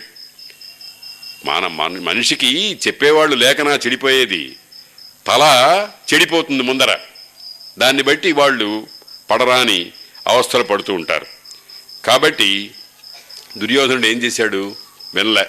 వినక ఇంకా కొంత దైవికమైన బలం సంపాదించుకోవాలి అనేటువంటి ప్రయత్నంతో వైష్ణవం అనే పేరు కలిగినటువంటి ఒక పెద్ద యాగం చేశాడు. ఇది యాగము చేసిన మాట నిజమే. చాలా గొప్పగానే చేశాడు. అయితే ఇక్కడ ధ్యేయమంతా ధర్మరాజు కంటే ధర్మరాజు చేసిన యాగం కంటే నా యాగము గొప్పగా ఉండాలి అనేటువంటి ఒక ఈర్ష్య అసూయ సంబంధమైనటువంటి కార్యమే తప్ప ఇంకోటి కాదు. అందుకనే మనం జాగ్రత్తగా గమనిస్తే కిరాతార్జునీయమని ఒక కావ్యం రాశాడు భారవి. ఆయన దుర్యోధనుని పరిపాలనలో ఉండేటువంటి గొప్పతనాన్ని ఇరవై ఐదు శ్లోకాలతో వర్ణించాడు. ఎంత గొప్పగా ఉంది అని అంటే చాలా గొప్పగా వర్ణించాడు. చాలా బాగా పరిపాలించాడు. అయితే మరి దుర్యోధనుడు ఎందుకు మంచివాడు కాలేదు అని అంటే ఆ పరిపాలన యొక్క మూల ధ్యేయమంతా ధర్మరాజుని మెప్పి ధర్మరాజు కంటే బాగున్నాడని అనిపించుకోవాలనే కానీ సద్బుద్ధితో కాదు. అందుకని ఈ వైష్ణవం అనేటువంటి మహాయాగం చేసి అందులో చాలా గొప్ప గొప్ప దానాలవన్నీ ఇచ్చి చాలా గొప్ప యాగం చేశాడు. కానీ సంకల్పంలో ఉన్న మాలిన్యం వల్ల ఆ యజ్ఞం వైష్ణవం అనేటువంటి పేరు కలిగినటువంటి ఆ యజ్ఞం దుర్యోధనుడికి పేరు ప్రఖ్యాతులు కానీ అపేక్షించినటువంటి ఫలితాన్ని కానీ ఇవ్వలేదు. అది అదొక భాగం. ఆ తరువాత ధర్మరాజు మొదలైనటువంటి వాళ్ళందరూ కూడా ద్వైతవనంలో కాలక్షేపం చేస్తున్నారు. ద్వైతవనంలో కాలక్షేపం చేస్తుంటే అప్పుడు కలలో ఒక రోజున ద్వైతవనంలో ఉండేటువంటి మృగాలు అవన్నీ వచ్చి అయ్యా మీరు ఎక్కువ కాలం ఇక్కడ ఉంటే మాకు బ్రతుకు చాలా కష్టంగా ఉంటుంది. అందుకని మీరు ఇంకెక్కడికన్నా వెళ్ళండి అని ప్రార్థించారు. అయితే ధర్మరాజు నిజమే. వాటి బ్రతుకు కూడా ఉండాలి అని ఆ ద్వైతవనాన్ని విడిచిపెట్టి వెళ్ళటానికి ప్రయత్నం చేశాడు. అప్పుడే వ్యాస మహర్షి కూడా వచ్చాడు. అయ్యా ఎక్కువ కాలం ఎప్పుడు ఒక చోట ఉండకూడదు. కాబట్టి మీరు ఇక్కడి నుంచి మరొక అరణ్యానికి వెళ్ళండి. కొన్ ఎక్కువ కాలం ఒక చోట ఉండకూడదు. అసలు భాగవతంలో ఏమన్నారంటే ఇల్లు కట్టుకోవడం అనేది మహాపాపం అన్నారు. ఇల్లు ఏర్పాటు చేసుకోవడం అనేటువంటిది చాలా దుష్ దుష్క్రియ అని చెప్పారు. దాని రహస్యాలన్నీ మనం తర్వాత తర్వాత తెలుస్తాయనుకోండి. కాబట్టి వ్యాసుడు వాళ్ళని ఓదార్చి వాళ్ళకు మంచి మంచి మాటలు చెబుతూ. ఇక్కడ ఇదివరకు కూడా చాలాసార్లు అనుకున్నాం. మార్కండేయ మహర్షి కానీ రోమచుడు కానీ వ్యాసుడు కానీ ఇంకా ఇతరులైనటువంటి పుణ్యాత్ములందరూ కూడా వాళ్ళంతటా వాళ్ళు వచ్చి వీళ్ళకు మంచి చేస్తూ ఉన్నారు. అతని దానికి మూల కారణం ఏమిటంటే ధర్మరాజు యొక్క సౌజన్యం. ధర్మరాజు యొక్క ఉత్తమ శీలం. ఆ వ్యాసుడు వచ్చి మీరు ఈ ద్వైతవనంలో ఎక్కువ కాలం ఉన్నారు. కాబట్టి మీరు వెళ్ళిపో ఇంకో చోటికి వెళిదిరి కానీ అని చెప్పాడు. వాడికి ఒక ఇల్లా వాకిలా. ఎక్కడుంటే అక్కడే ఇల్లు. అడుక్కునేవానికి అష్టభోగాలు. ఇంటో మనం ఒక వంటే చేసుకుంటాం. అడుక్కునేవాడికి పది కూరలు వస్తాయి. కాబట్టి వీళ్ళు ఆ ప్రదేశాన్ని వదిలిపెట్టేసేసారు విడిచిపెడితే ఈ లోపల ఒక ప్రస్తావన వచ్చింది. ఒకానొక మహానుభావుడు ఉన్నాడు. ఆయన పేరు ముద్గలుడు. ఆయనకు ఒక వ్రతం ఉంది. ముద్గలుడు. ఆయన తనకు భోజనానికి కావలసిన పదార్థాలని కొనుక్కుని పెట్టుకోడు. ఎక్కడో అక్కడ ఎవరినో ఒకరిని యాచించి సంపాదించడు. పొలాలలో పరిక ఏరుకోవడం అంటారు. బహుశా చాలామందికి తెలుస్తుంది. రైతు అంటే భూస్వామి పంటంతా పండించుకుని కుప్ప వేసుకుని ఆ కుప్పను నూర్చుకుని దాంట్లో ధాన్యాలు బస్తాలకు ఎక్కించుకుని పెడతాడు వెళ్ళిన తప్పిపోయిన తర్వాత అక్కడక్కడ పడిపోయిన కంకుల్ని అక్కడక్కడ పడిపోయినటువంటి గింజల్ని ఏరుకుని తినేటువంటి ఒకానొక వ్రతం ఉంది. దాని పేరు ఉంచ వృత్తి అని అంటారు. ఉంచ ఉంచ అంటే ఏమిటంటే గింజల్ని ఏరుకోవటం. నిజానికి ఈ ముద్గలుడు ఏ ధనవంతుడిని ఆశ్రయించినా ఆయన సంతోషంతో ఆయనకి సంవత్సరానికి సరిపడ ధాన్యం ఇస్తాడు. కానీ పుచ్చుకోడు ఆయన. ఆయనకి ఒక వ్రతం ఉంది. ఆ వ్రతం ఏమిటంటే అపరిగ్రహ వ్రతం. ఎవరు ఏమిచ్చినా పుచ్చుకోడు. అది ఇది ఒక పెద్ద గొప్ప వ్రతం. చాలా గొప్ప వ్రతం అన్నమాట ఇది. అటువంటి ముద్గలుడనేటువంటి వాడు ఆయనకి వ్రతం ఏమిటంటే పద్నాలుగు రోజులు నెలలో పద్నాలుగు రోజులు రెండు పక్షాలు అంటారు కదా శుక్లపక్షము కృష్ణపక్షము అని. పద్నాలుగు రోజులు పొలాల్లో గింజ గింజ ఏరుకుంటాడు. రోజు కొన్ని. ఈ పద్నాలుగు రోజులు భోజనం చేయడు. పద్నాలుగు రోజులు గింజలు ఏరుకుంటాడు.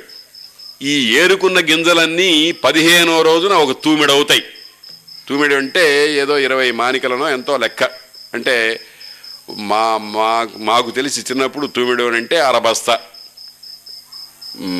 కాకపోవచ్చు సుమారుగా చెప్తున్నాను. అవి ఏరుకుంటాడు. ఇవన్నీ కూడా తిరిగి తిరిగి కష్టపడి ఒక్కొక్క గింజ ఏరుకొని తెచ్చుకొని పోగు చేస్తాడు.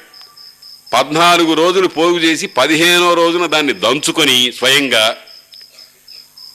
వంట చేసుకొని భోజనం చేయటానికి సిద్ధంగా కూర్చుంటాడు.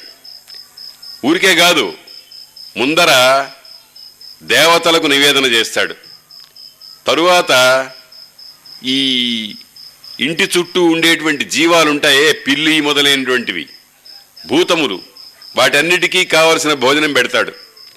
ఇంకా కాసేపు అయిన తర్వాత అట్టా ఎదురు చూస్తూ ఉంటాడు. దేనికోసం ఎవరైనా అతిథులు వస్తారేమో వాళ్ళకు పెట్టి మిగిలిన భోజనం చేద్దాము అని. తలుపేసుకుని భోజనం చేయడు. మేము ఇప్పుడు భోజనం చేస్తున్నాం ఎవరు మాట్లాడకండి అని అనడు. ఎవరు వస్తారా అని చూస్తాడు. ఎవరు వస్తారు దేనికి వస్తారు? భోజనానికి. పదిహేను రోజు పద్నాలుగు రోజులు అష్టకష్టాలు పడి సంపాదించుకున్న భోజనమంతా ఎవడికైనా పెట్టి కానీ తినకూడదు అనేటువంటి వ్రతం ఉన్నటువంటి వాడు. దాన్నే దాన్నే ఏమన్నారంటే విఘసాసి అని అన్నారు. విఘసం అంటే అతిథులు తినగా మిగిలినటువంటి భోజనం. భగవద్గీతలో చాలా స్పష్టంగా చెప్పారు. భుంజతే తే త్వగం పాప ఏ పచంతి ఆత్మకారణాత్. తాను తినడానికే వండుకున్నవాడు వండుకున్నవారు పాపాన్ని తింటున్నారు అని అన్నారు. ముందర అందరూ తిన్నారో లేదో చూడాలి. చుట్టుపక్కల వాళ్ళందరూ భోజనం చేశారో లేదో చూడాలి. మాకు ఒక ఆయన ఉండేవారు మా బంధువే. ఆయన రిటైర్ అయిపోయినాడు. మూడు మూడు వందల రూపాయలు ఆయనకి పెన్షన్. ప్రిన్సిపాల్ ఉన్నాడు. ఆయనకి మూడు వేల రూపాయల పెన్షన్. ఈ మూడు వందల రూపాయల మనిషి రోజు ఆయన ఇంటి వైపుగా వెడుతూ గంగరాజు ఇంట్లో బియ్యం ఉన్నాయా? నన్ను పంపించమంటావా? అని అడిగేవాట. చూడండి ఆ స్వభావం. ఎందుకనంటే అందరూ సుఖపడాలి అనేటువంటి భావన మన జాతికి సహజమైనది. మనం మీరు మీరందరూ గమనించండి ఒక్క భారతదేశంలోనే అడిగి అడిగి బలవంతం చేసి భోజనం పెడతారు. నేను ఇక్కడికి రానితోటే పండ్లు తయారు మజ్జిగ తయారు కాఫీ తయారు. నాకు అక్కర్లేదు నాకు పట్టదు లోపల కానీ వాళ్ళు సౌజన్యంతో ఇస్తున్నారు అని తీసుకోక తప్పని పరిస్థితి వస్తోంది. ఈ స్వభావం ఒక భారత జాతిలోనే ఉంది. ఇంకెవ్వరూ పెట్టరు. ఇది చాలా గొప్ప విషయం. ఏమిటి గొప్ప విషయం అంటే అందరిలోనూ ఒకే పరమాత్మ చైతన్యం ఉంది అని గుర్తించడం. ఇది చాలా గొప్ప విషయం. కాబట్టి ఈ మహానుభావుడు ఈ తూమెడు వడ్లని దంచుకొని చక్కగా భోజనం ఏర్పాటు చేసుకొని పిల్లులు మొదలైనటువంటి భూతాలకు కాకులు పక్షులు తన చుట్టూ ఉండే వాటినన్నింటినీ పోషించాల్సిన అవసరం ఉంది. మా ఊళ్ళో మా డాక్టర్ గారు ఒక ఆయన ఉండేవారు. ఆయన చిన్న చేతి సంచి ఒకటి పెట్టుకుని అందులో బియ్యపు గింజలు వేసుకొని రోడ్డు పొడుగుత చీమలకు వాటికి బియ్యం వేసుకుంటూ వెళ్ళేవాడు. ఎంత గొప్ప భావన చూడండి.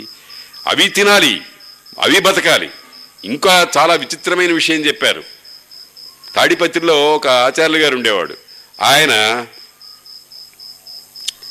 దోమలకు మాత్రం ఆహారం అక్కర్లేదా అని ఏ ప్రతిక్రియ లేకుండా కాళ్ళు చేతులు జాపుకొని దోమలకు రక్తం వచ్చేట్టుగా ఇచ్చేవాట మహానుభావుడు. అటువంటి వాళ్ళు మనకు కనిపిస్తూ ఉంటారు. ప్రతిక్రియ ఉండదు. ప్రతిక్రియ ఉండదు. ఆ రకంగా ఈ మహానుభావుడు భోజనం చేస్తుంటాడు. చూస్తాడు. చూస్తే ఒక సందర్భంలో ఇట్లా భోజనం అంతా తయారు చేసి అతిథులకు ఎవరు వస్తారో అని చూస్తూ ఉండగా ఒక మహానుభావుడు వచ్చాడు. వచ్చినవాడు ఎవరు దుర్వాసుడు. ఆయన ఎట్లా ఉంటాడు? అతి జుగుప్స. అతని శరీరం మీద కానీ కట్టుకున్న వస్త్రాల మీద కానీ ఏ విధమైనటువంటి శుభ్రత శుచి ఉండదు. పిచ్చివాడు ఈ రోడ్ల మీద కాగితాలు అవి ఏరుకుంటూ గోనె సంచులు అవి కట్టుకుని ఉంటారు చూడండి కొంతమంది ఆ రకంగా. తర్వాత ఉన్మత్త స్వరూపం పిచ్చివాళ్ళాగా ఉంటాడు. వస్త్రం కూడా సరిగా ఉండదు. ఈ ఈ జుట్టంతా కూడా విరజింపుకొని పోయి ఉంటుంది. నోట్లో నుంచి మాట వస్తే బూతులే. బహుగ్రామ్యోక్తి. అటువంటి వాడు వచ్చేవాడు. ఆయన పేరేమిటి? దుర్వాసుడు. మనకందరికీ తెలుసు దుర్వాసుడు అంటే ఏం తెలియదు కానీ కోపం అంటే ఏమిటో దుర్వాసుడు. ఆయనకి రుద్రాంశ. ఆయన రుద్రుని యొక్క అంశ చేత భూలోకంలో ఒక మహర్షి అయి పుట్టాడు. అయితే మనం ఆయన్ని నిందించకూడదు. ఆయన ఏదో కొప్ప కొడతాడు తిడతాడని కాదు. ఆ దానికి కూడా వెనకాల ఒక తత్వం ఉంది. అందుచేత ఆ దుర్వాసుడు వచ్చేవాడు. పదిహేనవ రోజున పది పదిహేను రోజులు వడ్ల గింజలు ఏరుకొని భోజనం అంతా చేద్దాం అనుకున్న తర్వాత సరిగ్గా భోజనం అతిథి ఎవరు వస్తారా అని చూస్తే దుర్వాసుడు వచ్చేవాడు. వస్తే ఈ మహానుభావుడు చాలా సంతోషంతో వండుకున్న పదార్థం అంతా ఆయనకి పెట్టాడు. పెట్టేవాడు. ఆయన తిన్నంత తిని మిగతాదంతా చిందరవందరగా పారేసి కొంత ఒంటికి రాసుకొని వీళ్ళకు ఒక మెతుకు కూడా మిగలకుండా వెళ్ళి వెళ్ళిపోయేవాడు. ఈయనకి ముద్గరుడికి కోపం రాలే. అమ్మయ్యా నన్ను ఉద్ధరించడానికి మహానుభావుడు వచ్చాడని అనుకున్నాడు కానీ ఇదేంటి ఇంత కష్టపడి నేను సంపాదించుకున్నదంతా ఇట్లా తిరిగిపోయినాడు కా నాకు కాస్త మెతుకైనా మిగల్చలేదు అని బాధపడలేదు. ఆనందంగా ఉన్నాడు. మళ్ళీ నెక్స్ట్ మర్నాడు నుంచి అట్లాగే గింజలు ఏరుకోవటం మళ్ళీ పర్వం. పర్వం అంటే అమావాస్య పూర్ణిమ. పర్వము అంటే పూర్ణిమ అమావాస్యలు. శుక్లపక్షానికి చివరి పర్వము పూర్ణిమ. కృష్ణపక్షానికి అమావాస్య. ఈ రకంగా మళ్ళీ పర్వాని దాకా చూస్తుండేవాడు. మళ్ళీ వచ్చేవాడు అదే రోజుకి. ఇంతే మామూలు షరా మామూలే. భోజనం అంతా చేసేసి చిందరవందర చేసేసి ఇంటి వాళ్ళకి ఏమి మిగల్చకుండా లేచిపోయేవాడు. ఈ విధంగా ఆరు పర్యాయాలు వచ్చాడు దుర్వాసుడు. ఆరు పర్వాలు ఆరు సార్లు కూడా ఈ ముద్గలుడు ఏమాత్రము సంకోచం లేకుండా ఆయనకి అన్నం పెట్టాడు. ఆనందపడ్డాడు. ఇంకా దుర్వాసుడు తట్టుకోలేకపోయినాడు. ఇటువంటి మనుష్యులు లోకంలో ఉంటారా? అని అన్నాడు ఆయనతో. ఇక్కడ ఒక చాలా అందమైన పద్యం ఉంది. చవులకు ప్రేముడించు ననిసెంబును నాలుక. ఈ నాలుక ఉందే రుచి రుచి రుచి అంటుంది ఎప్పుడు. తాల్మి పెంపు ధర్మువును శమంబు త్రెక్కొను సముద్ధతిని ఆకలి. ఈ ఆకలి ఉంది ఓర్పు లేదు. కాసేపు వేచి చూద్దామని లేదు. ఎట్లాగొట్ల నోట్లో ఏదో పడిపోవాలి. అందుకనే శాంతి పర్వంలో ఒక కథ ఉంది. విశ్వామిత్రుడు దొంగతనంతో కుక్క మాంసం తిందామని ప్రయత్నం చేసినాడు. ఆకలి యొక్క లక్షణం అటువంటిది. ఆ తాల్మి పెంపు ధర్మువును శమంబు త్రెక్కొను సముద్ధతి నాకలి. వీని రెంటను తౌలవు నీకు రుచెక్కర్లేదు ఆకలి లేదు. రుచి అనేటువంటిది పట్టించుకోవు. ఆకలి అంతకంటే లేదు. నేను నాకు ఒక మహానుభావుడు ఉపనయనం చేశారు ఒక ధర్మాత్ముడు. ఆయన ఆయన చూశాను నేను. రుచి దాని మీద దృష్టి పెట్టకపోవడం అంటే ఎట్లా ఉంటుందో మనం మామూలుగా శరీరంలో శుద్ధి కోసం అప్పుడప్పుడు పాతకాలంలో ఆముదం తీసుకునేవాళ్ళు. ఆమదం అంటే మనం మా లోకల్లో మామూలుగా ఒక మాట ఉంది ఆమదం తాగిన మొహం అని. ఆ మొహం అంతా వికారంగా అయిపోయి నానా బీభత్సంగా ఉంటుంది. ఆయన ఆమదాన్ని కాఫీ తాగినట్టు చప్పరిస్తూ తాగేవాడు. అది రుచి గురించి పట్టించుకోకపోవడం అనేటువంటిది. తాల్మి పెంపు ధర్మువును శమంబు త్రెక్కొను సముద్ధతి నాకలి. వీని రెంటను తౌలవు నీకో ఆకలి పట్టలేదు రుచి అక్కర్లేదు. సరేనయ్యా బతకాలి. శరీరాన్ని నిలుపుకోవాలి. శరీరం ఆద్యం కలు ధర్మ సాధనం అన్నారు. ధర్మాన్ని సాధించాలంటే శరీరాన్ని రక్షించుకోవాలి. శరీరం రక్షించుకోవాలంటే ఇక సన్నం తినాలి. జీవన స్థితికి తావలం అన్నము. నీవు జీవితేచ్ఛ విడిచితి. బతకాలి అని అంటే అన్నం కావాలయ్యా. నీకు బతకాలనే కోరికే లేదు. ఇంకా ఏమని ప్రశంసయునర్తు నేను తపోనిది అన్నాడు దుర్వాసుడు ముద్గలుణ్ణి. పరీక్ష చేశాడు ఆరు ప- ఆరు పర్యాయాలు. వండుకున్నదంతా సర్వనాశనం చేశాడు. ఆయన కోపం రాలేదు. అది ఆశ్చర్యం. మనకు ఏదన్నా ప్లాట్ఫారాల మీద వాటి మీద ఏదైనా తింటూ ఉంటే అడుక్కునే వాళ్ళు వస్తారు. వాడు అంత దూరాన్ని ఉండగానే మన మొహం మలమలమల మాడిపోతూ ఉంటుంది. ఏ గద్దో తన్నుకుపోతుంది. అట్లా ఏడుస్తూ కూర్చుంటాం.